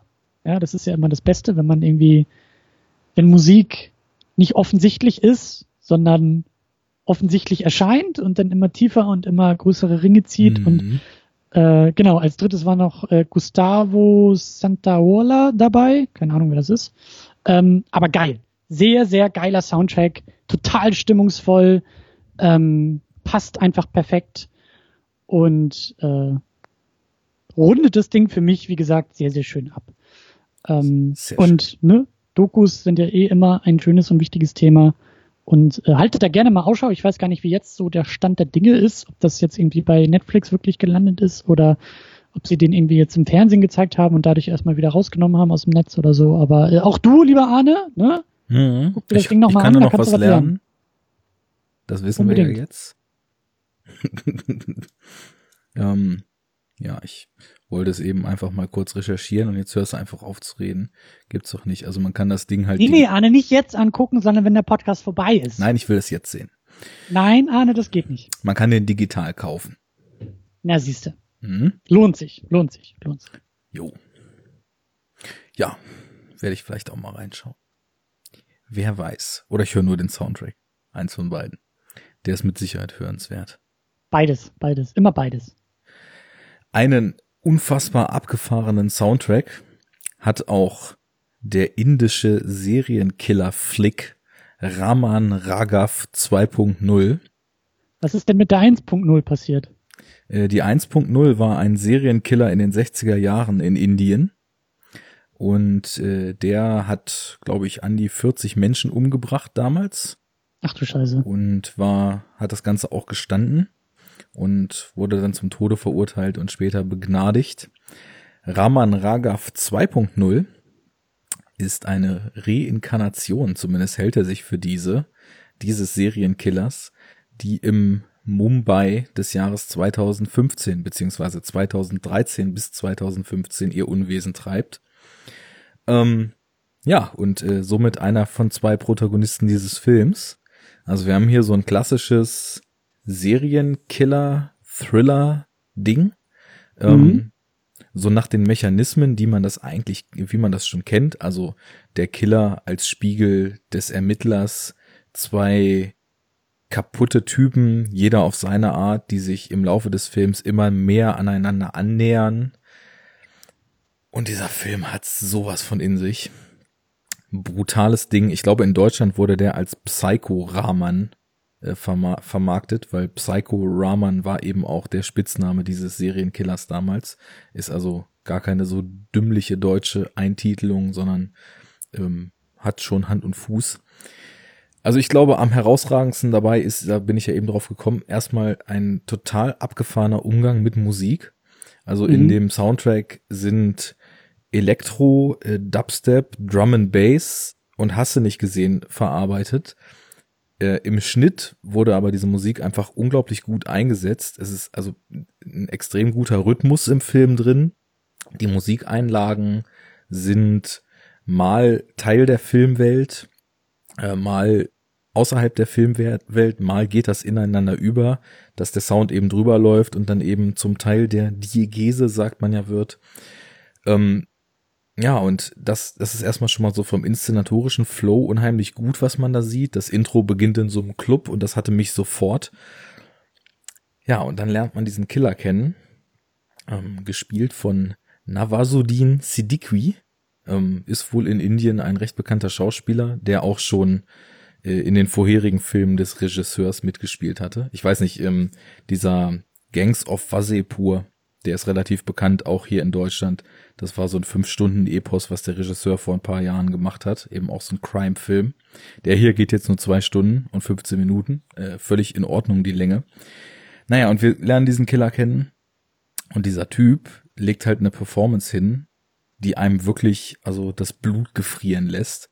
Ich habe selten einen Schauspieler erlebt, der den Wahnsinn und das Böse schlummernd unter seiner Oberfläche mit einer derartigen Intensität verkauft hat.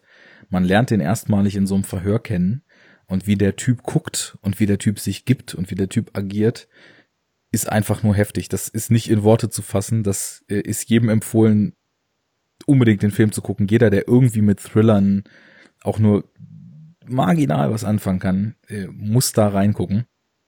Dazu kommt, also es ist halt auch ein Film, wenn der vorbei ist, hast du halt keinen Bock mehr, weil also nihilistischer und fatalistischer geht's eigentlich kaum.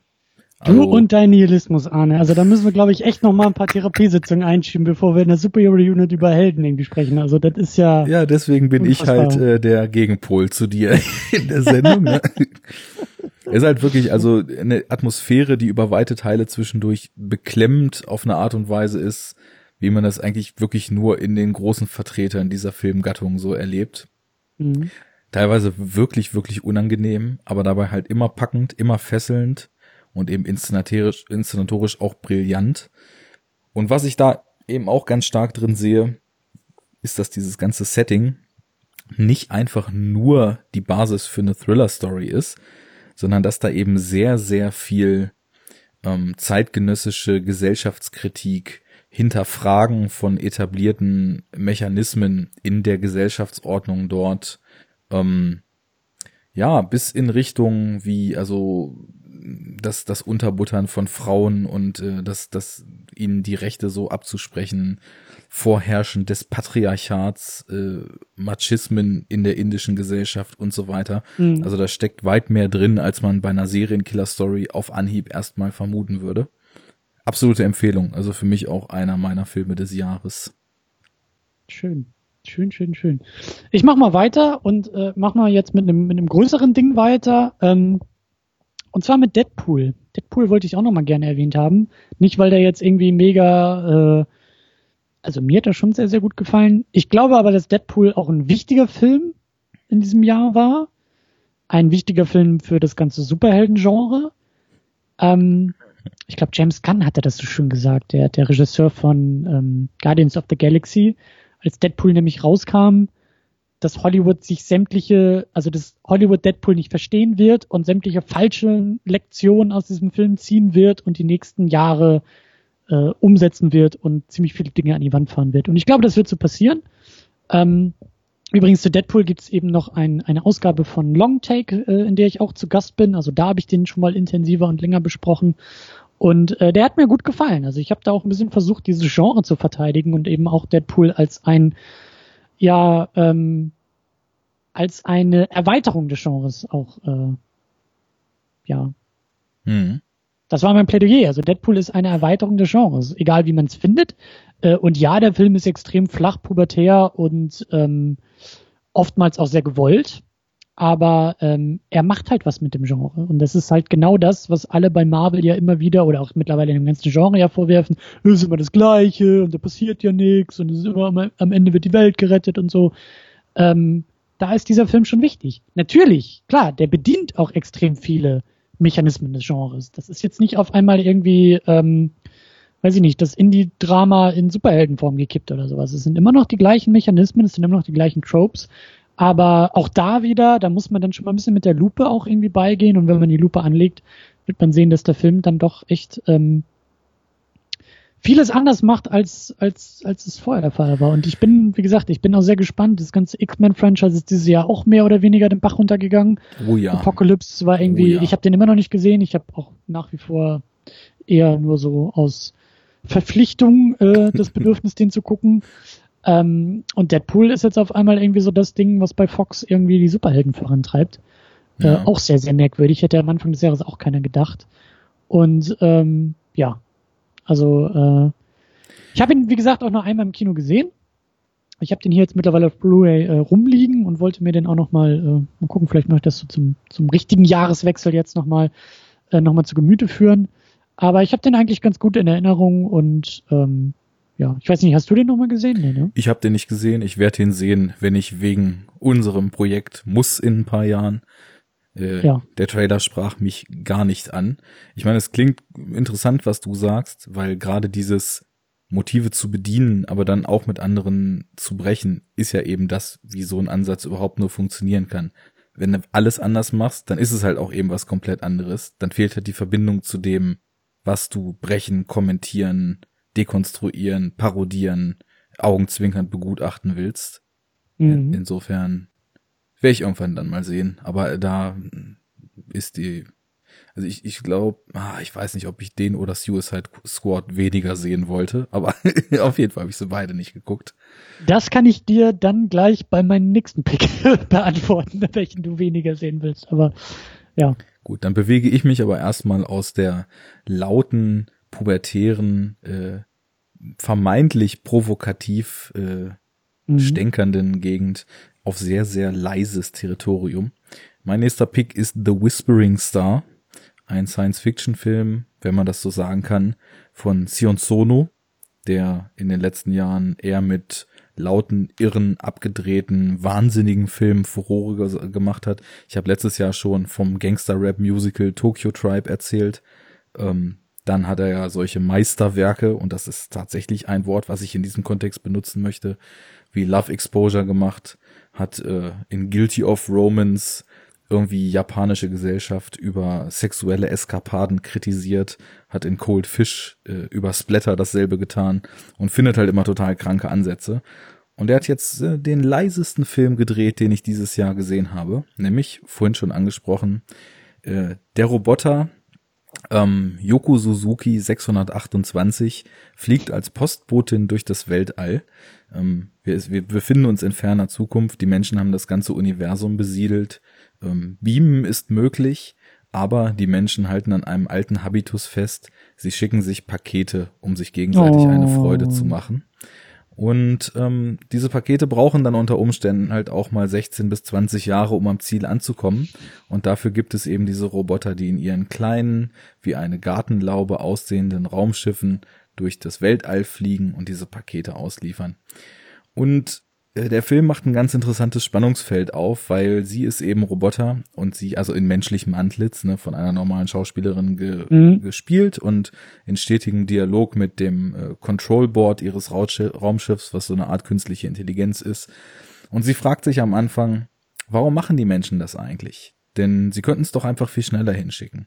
Und im Laufe des Films während sie über verfallene Planeten wandert, um den einsamen letzten Abkömmlingen der Rasse Menschheit ihre Pakete zu bringen. Dazu muss ich nämlich sagen, selbst verschuldet steht die Menschheit ganz gesamtuniversell kurz vor dem Aussterben. Ähm, während sie diese Pakete, Aber Pakete verschickt sie noch. Ja, während sie diese Pakete verschickt, tut sich etwas in ihr. Aufgrund der Reaktionen, die die Menschen ihr gegenüberbringen. Aufgrund der Reaktionen auf diese Pakete. Aufgrund der Erfahrungen, die sie macht. Und ja, der Film spricht nichts davon explizit aus, aber es steckt so viel über Zwischenmenschlichkeit darin, so viel darüber, wie wir ja Probleme hinter uns lassen könnten, wenn wir manchmal vielleicht einfach anders denken würden, äh, über über Prioritäten, die wir in unserem Leben nicht setzen, aber vielleicht viel häufiger setzen sollten. Und ja, also es ist bestimmt für den normalen Filmgucker ein anstrengendes Filmerlebnis, weil der Film ist wirklich sehr, sehr langsam. Es gibt lange Einstellungen, in denen äh, sehr wenig aktiv passiert. Aber ja, äh, dieses ganze Setting erzählt viel und äh, es ist es ist sehr humanistisch darüber, dass ähm, diese verfallenen Planeten tatsächlich auch in den Geisterstädten um Fukushima rum gefilmt wurden, Mhm. Ähm, und das gepaart mit dem Ansatz, dass die Menschheit selbstverschuldet kurz vor dem Aussterben steht, mhm. äh, äußert auch viel Kritik an dem, wo wir momentan so hin auf dem Weg sind. Und ich war also wirklich sehr, sehr positiv angetan, zwischenzeitlich regelrecht gerührt auf so eine ganz angenehme Art und Weise und würde den Film, der jetzt hoffentlich bald auch auf Blu-ray mal rauskommt, den ich zum Glück im Kino sehen konnte, unbedingt auch äh, Interessenten von etwas außergewöhnlicheren Filmansätzen mal ans Herz legen. Für viele wahrscheinlich, öh, langweilig, passiert ja nichts, aber wer genau hinguckt, der findet da viel. Schön. sehr, sehr, sehr schön. Ja, das ist, äh, das klingt so nach Anomalies, also dieses, das Menschliche im Unmenschlichen. Ja, ja, genau. Wäre wär da so eine Klammer, ne? Ähm, ja, ich weiß gar nicht, ob das überhaupt jetzt als Überleitung funktioniert, aber ich äh, wollte trotzdem noch, bevor ich nochmal über Suicide Squad schimpfe, äh, noch, noch was Kleineres rauspicken, nämlich äh, einen kleinen süßen dänischen Zombie-Film, den ich dieses Jahr gesehen habe. What We Become heißt der. Ist das der mit dieser verschanzten Familie in dem Quarantänegebiet in ihrem Haus? Ja, genau. Hast, hast du den auch gesehen, oder? Nee, aber hatte ich äh, nach dem Fantasy Filmfest Nights was drüber gehört. Ähm, ich äh, habe nichts irgendwie weiter über den Film gehört, sondern ähm, ja, wie gesagt, äh, einfach geguckt und war, war sehr überrascht, äh, hat mir gut gefallen. Also einfach auch mal, vielleicht ist das auch so aus dieser Perspektive, ne, irgendwie äh, 2016 hat mich an den deutschen Film, auch an den deutschen Genrefilm rangeführt und vielleicht ist dadurch auch automatisch irgendwie die Bereitschaft viel größer geworden, auch im europäischen Ausland mal mehr nach Genrefilm zu gucken. Und dann kommt auf einmal, wie gesagt, ein Zombiefilm aus Dänemark. Hä? Das wird's jetzt auch nicht erwarten. aber ein schönes, schönes kleines Ding, ähm, das ja gar nicht so so sehr auf Splatter setzt und auch insgesamt sehr überschaubar ist. Also ich würde sagen, das ist eher so eine, äh, wie soll man sagen, eher so eine, so eine, so eine Übung in der Form, statt jetzt die Form groß zu brechen oder irgendwie den cleveren Twist zu haben oder mit irgendwas ähm, Außergewöhnlichem zu punkten. Ähm, aber es ist halt eine schöne Formübung. Das, das hat mir sehr, sehr gut gefallen, dass er in diesem ja, dänischen Vorstadtsetting wirklich auch kleinteilig das immer weiter aufrollt und ähm, ja, hat, hat, hat mir sehr, sehr gut gefallen. Hat mir einfach so, ja. ich mag dieses Relativistische nicht, aber so für, für das, was er ist, für dieses, für dieses sehr eng abgesteckte Genre, aber auch Setting, funktioniert das einfach sehr, sehr gut. Aber weißt du, genau das ist es ja in diesem Ansatz. Für das, was er ist, sehe ich immer mehr die Sachen oder schon lange, aber wirklich äh, finde ich, ist es auch immer mehr so, dass ich das nach außen tragen will, dass es sich da halt auch einfach mal lohnt hinzugucken. Ich finde da oft das, was ich äh, an den erstmal offensichtlichen Anlaufstellen nicht finde oder nicht mehr finde.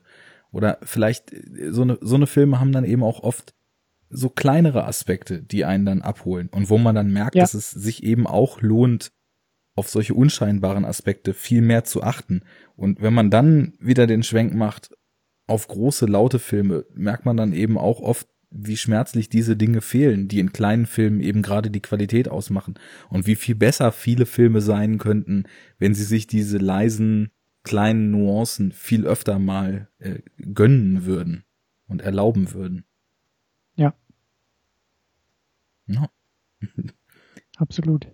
Ja, dann mache ich doch, nachdem du einen äh, dänischen Zombie-Film vorgestellt hast, mal mit einer griechischen Sozialsatire mit ganz leichten Science-Fiction-Einschlag weiter. Ich hatte es vorhin schon gesagt, The Lobster war ein Film, auf den ich mich sehr gefreut habe dieses Jahr. Mm, den hattest du auch, auch in der letzten, ähm, also im, im letzten Holiday Special schon erwähnt. Ja, genau. Weil Lantimos äh, ich meine, diese, diese Greek New Wave ist ja nie so ganz zustande gekommen.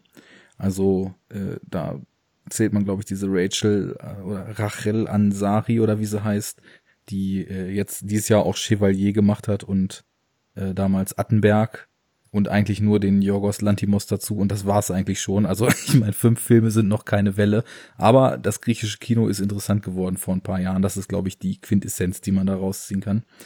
Und ich mochte das immer sehr, was er gemacht hat und habe mich halt echt gefragt, äh, wie er mit diesem Setting in einer nicht weiter spezifizierten Zukunft sind Menschen verpflichtet, in einer Beziehung zu leben. Und wenn sie aus der Beziehung rausfallen oder die Beziehung lösen, werden sie 40 Tage in einem Hotel einquartiert, müssen sich in der Zeit neu verlieben. Und wenn ihnen das nicht gelingt, werden sie in ein Tier ihrer Wahl verwandelt. das klingt halt schon so absurd, dass es voll mein Ding ist. Und ähm, ich habe halt schon bei Landimos vermutet, dass der da sehr, sehr viel über Gesellschaft und über äh, Regeln des menschlichen Zusammenlebens und auch äh, das Absurde unseres Zusammenlebens ableiten wird. Und genauso ist es eben gekommen. Also ich meine, das ist ja ein englischsprachiger Film mit äh, Colin Farrell und einigen griechischen Darstellern, die er eben auch ja, in, in seinen Filmen vorher schon äh, öfter mal gepusht hat, also in Alpen zum Beispiel und in Dogtooth, glaube ich, auch. Dann ist noch, ähm, wie heißt es noch, Rachel Weisz ist noch dabei und ein paar andere Schauspieler.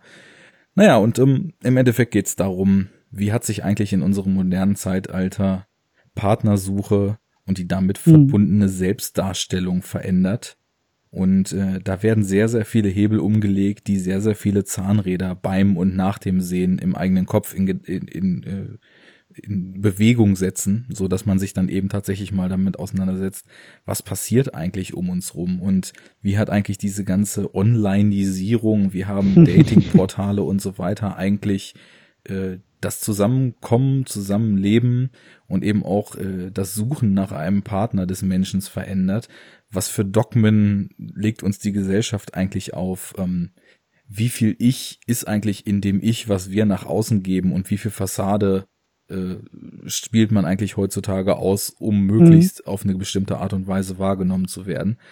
Und äh, der Film überspitzt sich dann nach und nach immer mehr in so eine Art Groteske, Also es gibt halt so eine Gegenbewegung, das sind quasi so Guerillas, die im Wald leben, die diese, die diese Beziehungspflicht unterwandern wollen.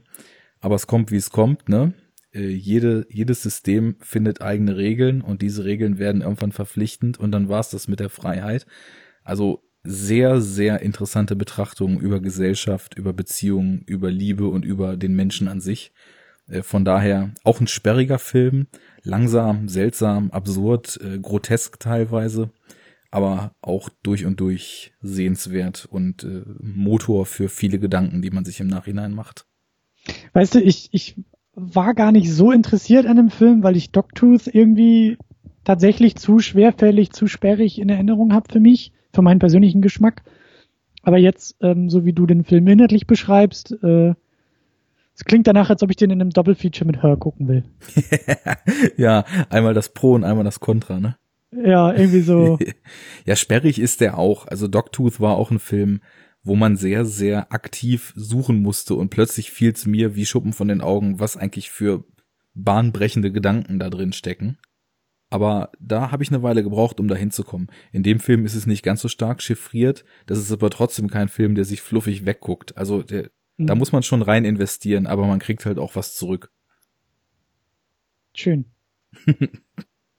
sehr, sehr schön. Ähm, ja, kommen wir, auch Spitzenüberleitung, äh, in den Film muss man auch was rein investieren, eine ganze Menge, nämlich Zeit, Energie, Blut, Schweiß und man kriegt halt einen Haufen Grütz zurück. äh, Suicide Squad. Oh Mann. Wollte ich nochmal erwähnt haben, weil das so als Antwort auf Deadpool ähm, sich genauso anfühlt. Also Suicide Squad ist, glaube ich, die Antwort auf Deadpool, bei der die Leute nicht verstanden haben, was Deadpool irgendwie ausgemacht hat. Und ja, wir hatten gerade eben schon das DC-Universum, da will ich gar nicht so sehr irgendwie drauf eingehen. Ich frage mich, ob Suicide Squad auch ein Film sein wird, über den wir in ein, zwei, drei Jahren ähm, verstärkt reden werden, weil ich mir vorstellen kann, dass er vielleicht eine gewisse Welle lostreten wird. Vielleicht sogar irgendwie Film verändern könnte. okay. Ja, weil einfach, ich weiß nicht, ähm, ich habe das Gefühl, also erstmal war der Film sehr, sehr erfolgreich. Also der hat wirklich eine Menge, Menge Geld eingespielt für die Grütze, die er war. Mhm. Ähm, wurde jetzt ja irgendwie auch schon neulich angekündigt, David Ayer kommt zurück mit Margot Robbie zusammen und dann machen sie irgendwie Sirens of Gotham City oder irgend so ein Quatschkram und dann sind das irgendwie die weiblichen Anti-Helden, Catwoman und irgendwie äh, hier, was war sie noch da, die ähm, Joker-Tante da, Harley Quinn und irgendwie Poison Ivy und die machen jetzt irgendwie auch einen, wir sind aber eigentlich Bad Guys, aber Good hm. Guys, aber Bad Guys Film. Ja, ja. Und ähm, ja, also ich, das Thema ist eigentlich auch bis zu Tode durchgetreten worden. Äh, alle haben sich über den Film beschwert, ähm, hat an der Kinokasse dann aber die wenigsten interessiert. Und deshalb frage ich mich, ob das, ob das ein Film sein wird, der, auf den wir in Zukunft öfter zeigen werden. Also ich frage mich, ob wir öfter solche Beispiele kriegen werden, öfter solche Filme kriegen werden, die halt von Produzentenseite mit absolutem ja, Zynismus und Nihilismus irgendwie gemacht werden und man spürt es in jeder Sekunde. Also mehr Produkt geht nicht, weil irgendwie die Trailerbude die eine Hälfte des Films schneiden darf und der Regisseur als Künstler die andere Hälfte mhm. und man schmeißt dann irgendwie beides zusammen und nennt es dann Film und äh, es ist weder das eine noch das andere. Und ähm, da habe ich ein bisschen, ein bisschen Angst vor, dass genau das uns dann irgendwie, also, dass das öfter passieren könnte. Ja, mhm. einfach weil das Ding so erfolgreich war. Das war jetzt ja eben nicht der riesengroße Flop ähm, in fin finanzieller Hinsicht.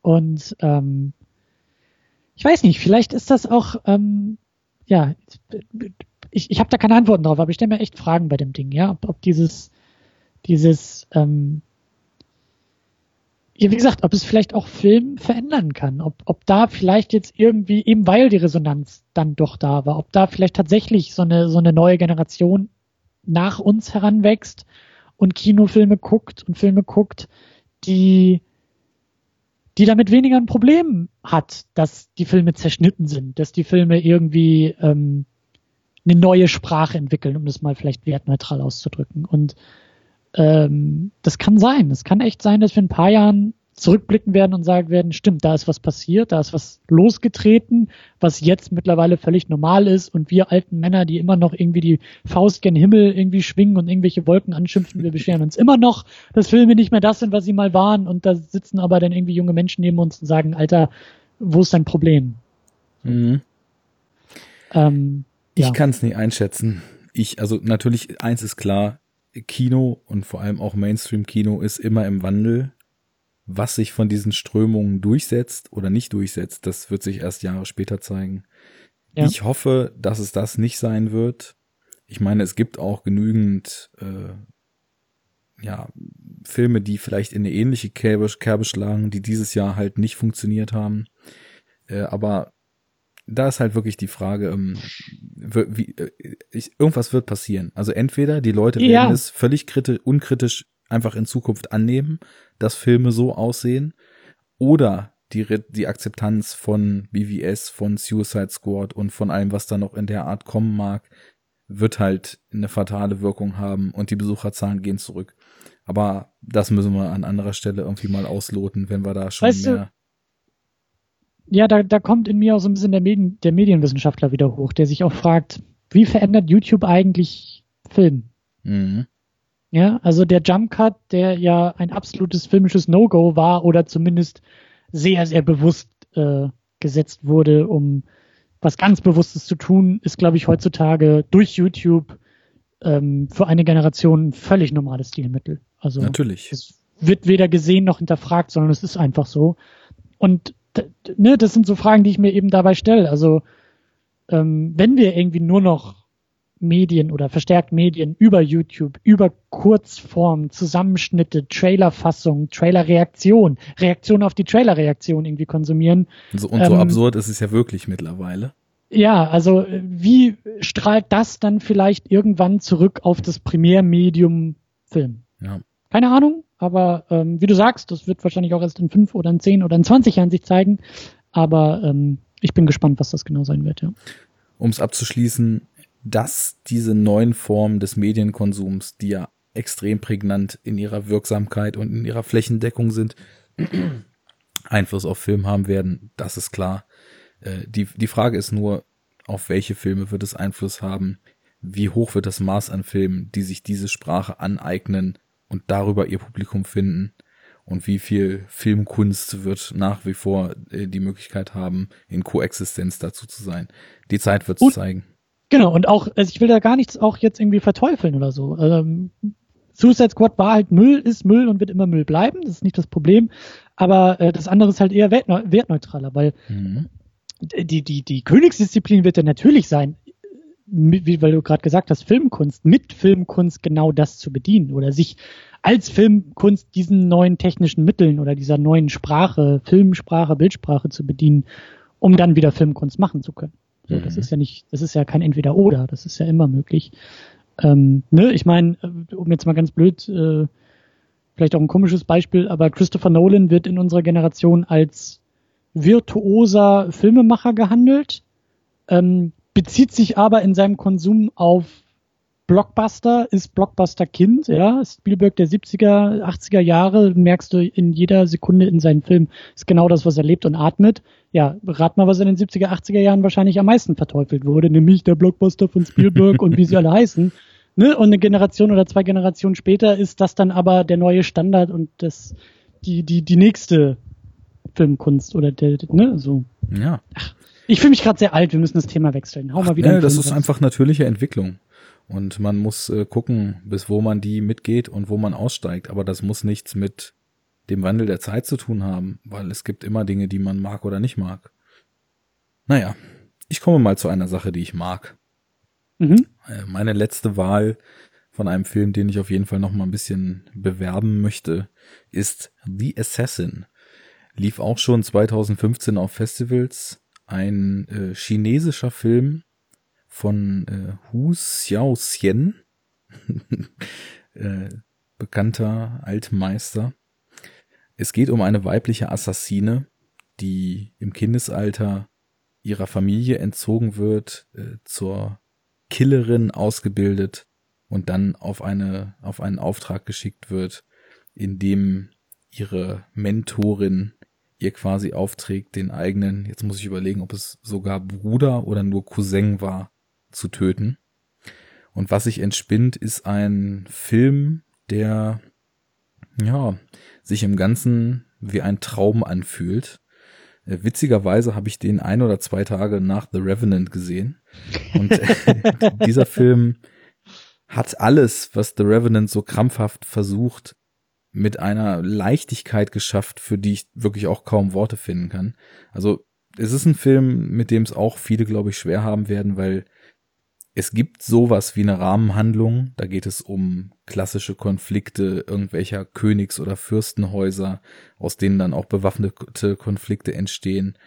Aber vielmehr geht es um Kern um Spannungsfelder innerhalb dieser Hauptfigur, um das Zerrissensein zwischen Verpflichtungen und dem, was das Herz ihr sagt, das Richtige zu, zu tun, das Falsche zu tun, sich von Pflichten zu emanzipieren und den eigenen Weg zu finden. Und äh, was die Kamera in diesem Film für Naturaufnahmen findet, ähm, was für assoziativ geschnittene, ganz, ganz eigenständige Kampfmontagen es gibt, die eben auch in diesem klassischen Wusha-Schwebestil teilweise gehalten sind. Und ähm, wie sich der Film erlaubt, teilweise über lange Einstellungen und lange Szenen ähm, einfach Sinneseindrücke wirken zu lassen, ist auch also in der Qualität und in einer in einer Intensität, die ich in der Form so noch nicht kannte. Also es ist wirklich, wenn ich das kurz und knapp auf den Punkt bringen sollte, ein Film, der irgendwie audiovisuell wirklich so pure Sinnlichkeit ausstrahlt.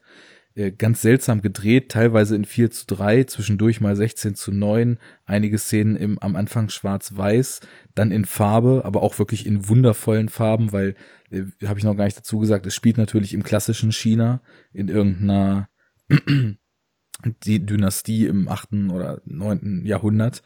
Äh, man sieht tolle Kostüme und man hat eben auch, und das ist was, was ich unbedingt nochmal äh, klar und deutlich so hervorheben muss, eine Art der Bildkomposition, die mir echt die Schuhe ausgezogen hat. Weil was da eben auch ohne 3D mit, mit Raumtiefe, mit Tiefenschärfe und mit Elementen im Bild gemacht wird, das ist einfach nur atemberaubend. Also, das ist ein Film, man muss einfach den auf sich wirken lassen, man muss genau hingucken und man muss die Bilder und die, die Töne und Klänge in sich aufsaugen es gibt eine Szene zum Beispiel, wo sie den Bruder, sage ich jetzt mal, den sie da umbringen soll, mit seiner Frau, ich glaube so fünf oder sechs Minuten lang beim Gespräch durch so einen im Wind wabernden Vorhang durch beobachtet. Und während das passiert, fährt die Kamera mehrfach um die Szenerie rum und findet halt immer wieder neue Tiefenverteilungen zwischen diesem Vorhang, zwischen ihrem subjektiven Blickwinkel und zwischen den Figuren. Und die ganze Ausleuchtung dazu und so weiter ist auf eine Art und Weise, dass man sich fühlt wie in einem aktiv geträumten Traum, während man diesen Film sieht. Äh, einfach nur pures Kino.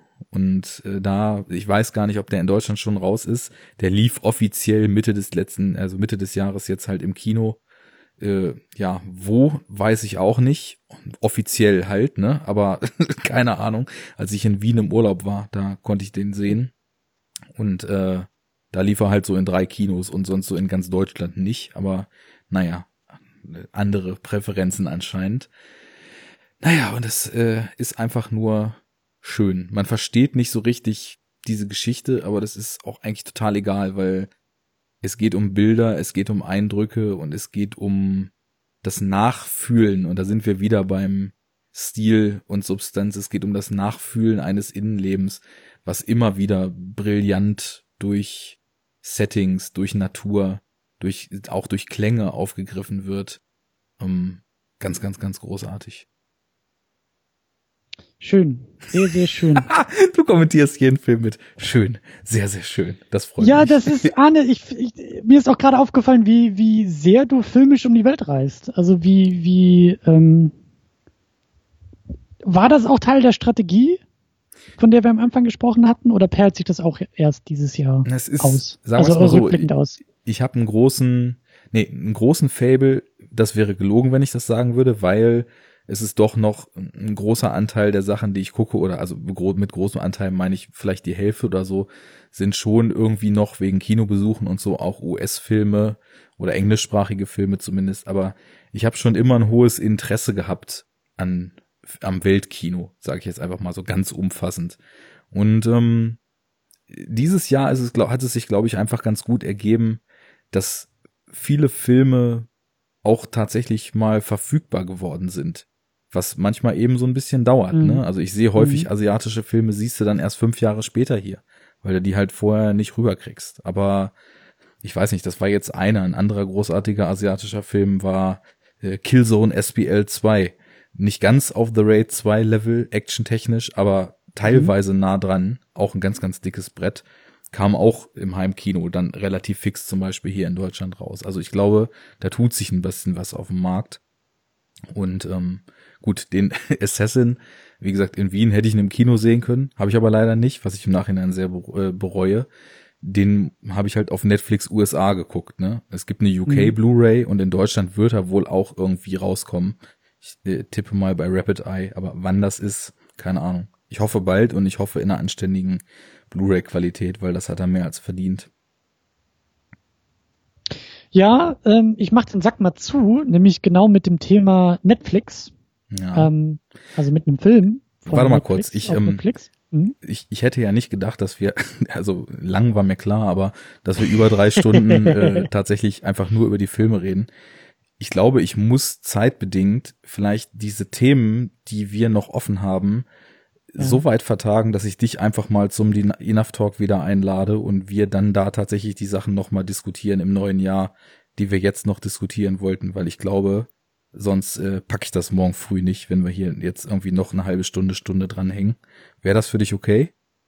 Ich finde es besonders gut, ähm, dass wir das drüben im, im äh, Enough Talk machen. Die Einladung nehme ich sehr gerne an. Wir haben sie hier ausgesprochen. Sie ist auf Band. Alle können es hören. Arne, wenn das im Januar nicht passiert, ne? dann, dann gibt's, gibt's Haue. Yep, genau das wollte ich sagen. Ähm, genau, ja, schieben wir die großen Themen, die großen Blöcke ein bisschen beiseite. Aber ähm, ich will es zumindest nochmal andeuten, ansprechen äh, über den Film Barry.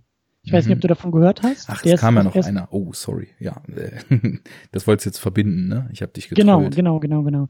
Äh, über den wollte ich noch ganz kurz quatschen, weil ähm, das ist ein, äh, ich weiß nicht, das klingt so nach nach nach Oper, wenn ich sage, das ist ein Netflix-Film. Das ist ein Film, den Netflix eingekauft hat ähm, irgendwie so eine, so eine, hat er wohl irgendwie auch so ein, so ein, so ein kleines Festival-Ding und dann haben sie sich wohl, glaube ich, alle ein bisschen überschlagen, weil es ist halt die, ähm, es ist halt die, was ist das denn? Es ist die Biografie, es sind irgendwie die Jahre, ich glaube, ein oder es bleibt sogar, glaube ich, im Jahr 81.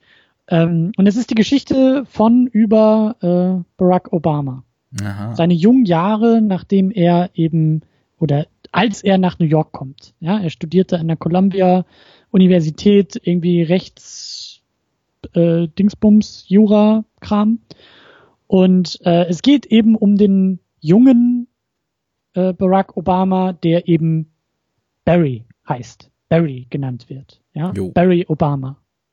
Und ähm, wie das immer so ist bei diesen Biopics, weiß ja auch nie so richtig, ne, was ist jetzt eigentlich hier so kreativ, der kreative Freiraum und ähm, Natürlich haben diese Filme dann ja auch immer die Möglichkeit, aus der Gegenwart in die Vergangenheit zu gucken, ne? Und dann spürst du manchmal das so diesen Ellenbogen äh, in deinen Rippen, der sagt, na, weißt du, haha, hier ist er dann auf die Idee gekommen und später wird er Präsident, ne?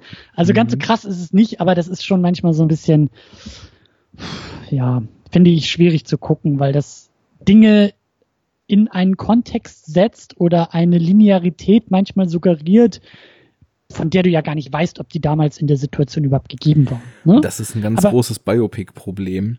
Du ja. hast entweder Stationen eines Lebens oder Entscheidungen, die eine Person treffen muss, Meinungen, die sie entwickeln muss und so weiter, wo so eine vermeintliche Verpflichtung besteht, sowas in so einen Film unterzubringen. Und das sind nicht die Sachen, die interessant sind. Ich finde eigentlich die Biopics immer nur spannend, die eine ganz eigene und dann doch aus der Person abgeleitet eher eine universelle Geschichte wieder erzählen. Und das ist hier der Fall. Ah, also da kann ich dich beruhigen. Also das ist, äh, es, ist halt natürlich, das, das habe ich ja auch gemerkt beim Gucken, es ist natürlich diese, diese, diese Metaebene, die kannst ja nicht wegdenken. Ja, also dass aus dieser Figur, die da gezeigt wird, eben später mal der erste schwarze Präsident wird, das ist ja Teil des Pitches. Ja, deswegen guckst du den Film ja auch. Ähm, aber es ist halt nicht so krass. Es, es, sind manchmal so ein paar Andeutungen. Aber es geht im Kern, es geht um einen jungen Mann. Es geht in einem, um einen jungen Mann, der aus einer Welt kommt, in die er nicht gehört, in diesen jungen College-Jahren, ne, das Coming of Age ist ein mhm. Riesenthema, ähm, aber es geht eben um die Frage, in welche Welt gehört er eigentlich? Ja. ja welchen, welchen Platz in der Welt will er einnehmen? Kann er einnehmen? Wo gehört er überhaupt hin? Und das spielt natürlich auch auf dieses ganze Rassenthema sehr, sehr schön an. Ja, also ja. weiße Mutter, äh, schwarzer Vater, Vater sitzt irgendwie in Kenia, ähm, ist irgendwie wieder zurück und und äh, auch so dieses äh, wie, wie, wie gewollt war dieses Kind eigentlich und er selbst und was für eine Rolle spielen all diese Faktoren? Spielen sie überhaupt eine Rolle für ihn in, sein, in, in seinem Leben oder nicht? Und ähm, das ist schon ziemlich interessant. Das ist schon, also selbst wenn du diese ganzen politischen Aspekte wegdenkst, wegdenken kannst, ähm, ist es im Kern eine sehr, sehr schöne Coming-of-Age-Geschichte eines, eines jungen Mannes, der im Jahr 81 ähm, Schwierigkeiten hat, in die Welt zu kommen und in die Welt zu passen. Ja, und genau das und würde ich dann eben auch sehen wollen in so einem Film. Also das klingt absolut. schon, als ob es in die richtige Richtung geht, ja. Und hinzu kommt eben auch noch, dass es so dieses, äh, ja, New York 81, äh, ne, man merkt so langsame, so, so der, der Hip-Hop breitet sich langsam aus. äh, es ist natürlich, also das New York dieser Zeit ist natürlich cineastisch einfach geil und Immer. ist auch sehr, sehr mhm. schön gefilmt. Und ähm, ja, ist jetzt eben auf Netflix verfügbar und äh, auch erst, glaube ich, vor ein paar Tagen, vor ein paar Wochen da erschienen. Ähm, hat mir gut gefallen und ist eben so der Punkt, über den wir dann bei dir drüben nochmal dann quatschen wollen. Ähm, aber ich will es hier schon mal ansprechen. Äh, was ist aus Netflix geworden im Jahr 2016? Mhm. Also ähm, klar, es ist jetzt nicht nur auf das Jahr 2016 irgendwie bezogen, aber ähm, ich habe zum ersten Mal, ich bin ja, call me Hipster, aber ich hatte Netflix auch schon irgendwie, bevor das überhaupt aus den USA rauskam. Ich finde die Idee super geil. Ich habe da schon äh, ganz, ganz viel geiles Zeug geguckt, aber ähm, zum ersten Mal irgendwie seit seit vielen, vielen Jahren äh, frage ich mich selber, warum, warum habe ich überhaupt Netflix? Ja. Also früher war die Frage immer klar, weil da einfach geiles Zeug ist. Aber jetzt ist halt dieses geile Zeug immer mehr in Richtung TV unterwegs. Diese ganzen Netflix-Eigenproduktionen sind halt verstärkt Serien. Deswegen fand ich das auch so erfrischend, dass auf einmal jetzt ein Film da äh, auftaucht. Aber da gehen wir ähm, dann bei mir auch nochmal drauf ein, weil sie haben ja eben, also sie haben ja erst Serien gemacht, aber fangen mhm. jetzt eben auch mit Filmen an und nicht mehr nur eingekaufte, sondern auch komplette Eigenproduktionen. Und da habe ich auch Interesse dran, einfach weil ich sehen will, was passiert da. Mhm. Ist halt ja auch immer verfügbar, wenn man einen Account hat. Und mhm. einfach mal ähm, das eben auch so ein bisschen kritisch durchleuchten will. Aber das machen ich, wir dann ich, wirklich drüben. Ja, ich will, ich will da auch nur, nur andeuten, so, ähm, ich, ich frage mich da auch, ob Netflix, also klar, da kann vielleicht auch im nächsten Jahr noch groß was passieren. Ich weiß aber auch nicht, ob Netflix sich da vielleicht auch schon selber die Finger verbrannt hat und irgendwie für sich sagt, pff, brauchen wir gar nicht so sehr. Ab und an holen wir mal so ein bisschen was Prestigemäßiges rein ins Programm, aber ähm, wenn unsere Filme nicht bei den Oscars gehandelt werden, aber unsere ganzen Serien mit Emmys überschüttet werden, so, dann wissen wir, wo wir hingehören und was wir vorhaben und wo wir irgendwie äh, wertgeschätzt werden. Und ähm, ich bin aber auch generell bei Netflix, weißt du, so, dann mache ich das irgendwie alle zwei Monate mal auf und dann ist Netflix sehr stolz darauf und sagt, in der Zwischenzeit haben wir 48 neue Serien und 20 neue Filme. Ja, das steht da derzeit ja, jede Woche. Ähm. Genau, aber ich habe weder die Zeit für das eine noch für das andere und dann klicke ich mich irgendwie eine halbe Stunde durch eine Watchlist, die ich irgendwie verfeiner und erweiter und pflege, aber dann doch nichts davon wegguck. Und äh, irgendwie weiß ich nicht, ob dieses Online-Streaming und dieses ganze, also gerade aus filmischer Sicht, die Serienfans sind bei Netflix und wahrscheinlich auch bei Amazon und äh, sonst wo perfekt aufgehoben. Aber ich frage mich, wo ist so, wo ist das Filmpot, also was, ne, was ist für uns Cineasten eigentlich noch da? Was mhm. taugt für uns? Was brauchen wir? Wo werden wir bedient? Und äh, ja, aber das sollten wir bei dir drüben dann diskutieren im neuen Jahr. Das wird spannend. Äh, ist, glaube ich, nämlich auch ein Thema, was einfach eine krasse Relevanz hat mittlerweile und da können wir mal so ein bisschen abgrasen. Gut. Finde ich schön. Finde ich schön. Machen wir so. Äh, Gute Sache. Ja. fett, fett in seiner Gänze und wir sind eigentlich immer noch nicht durch, aber ich glaube, wir haben das Jahr 2016 ganz gut für uns aus unserer Sicht eingetütet, abgepackt. Ich denke auch. Ich habe viel Schön. Gutes gesehen, ich habe einiges Schlechtes gesehen. Das Filmjahr war für mich genauso gut und schlecht wie jedes zuvor, denn wer meint, es gibt nichts Gutes mehr, guckt an den falschen Stellen. Und deswegen würde ich einfach sagen. Schöne Grüße an Tamino, oder was willst du damit sagen? ja, äh, der, der fällt da ein bisschen raus. Der ist, okay. der ist, äh, der, der, der soll mal in den 80ern, da wird er, glaube ich, glücklicher. Aber Menschen, äh, die es gibt ja Leute, die schimpfen, weil sie halt nur Blockbuster gucken. Und ich denke mir, nee, da geht mehr. Aber das haben wir, glaube ich, zur Genüge jetzt versucht darzustellen. Ja. Ich werde nächstes Jahr viele Filme gucken. Ich hoffe, du auch und ich hoffe, die Hörer auch. Ja, Dito, ja. Und äh, ich hoffe, wir konnten vielleicht nochmal den ein oder anderen Denkanstoß oder den ein oder anderen Filmtitel auf den Plan holen mit dieser sehr langen, aber hoffentlich unterhaltsamen Sendung. Und das wäre es von mir zu dem Thema. 2016 war fresh, 2017 wird fresh. Sind wir draußen, oder? Würde ich auch sagen, ja. Wir machen hier noch weiter in den nächsten zwei Teilen mit Jan. Das geht dann morgen online zum deutschen Film und dann übermorgen mit Tamino zu seinem persönlichen Filmjahr und warum die 80er vielleicht besser sind als das Jahr 2016. Und das wir, wird sicher auch machen, sehr unterhaltsam. Wir, wir, wir machen im Januar ja auch weiter mit der Superhero Unit und dann eben bei dir noch mit einem Jahresrückblick und dann gibt's auch nochmal eine State of the Unit gleich als allererstes hier im Januar, wo es dann nochmal Jahresrückblick auf den Podcast selber gibt und vor allen Dingen auch Vorsätze und Hoffnungen und Pläne für 2017. Äh, also wir schließen das Jahr ab, wir haben das Jahr abgeschlossen, aber so ganz immer noch nicht und deswegen geht's auch im neuen Jahr noch so ein bisschen mit 2016 weiter. Aber ja, ihr genießt mal schön die Feiertage und die Zeit zwischen den Jahren und äh, schaut viele Filme. Wir genau. werden das auch tun. macht man macht man ruhigen, ist auch wichtig. Und dann starten wir voll in 2017 wieder durch. Bis dahin, ahoi Arne. Ahoi Christian. See you next time. See you next time. Mit dem Blick Ciao. zuvor und zurück. Auf Wiedersehen.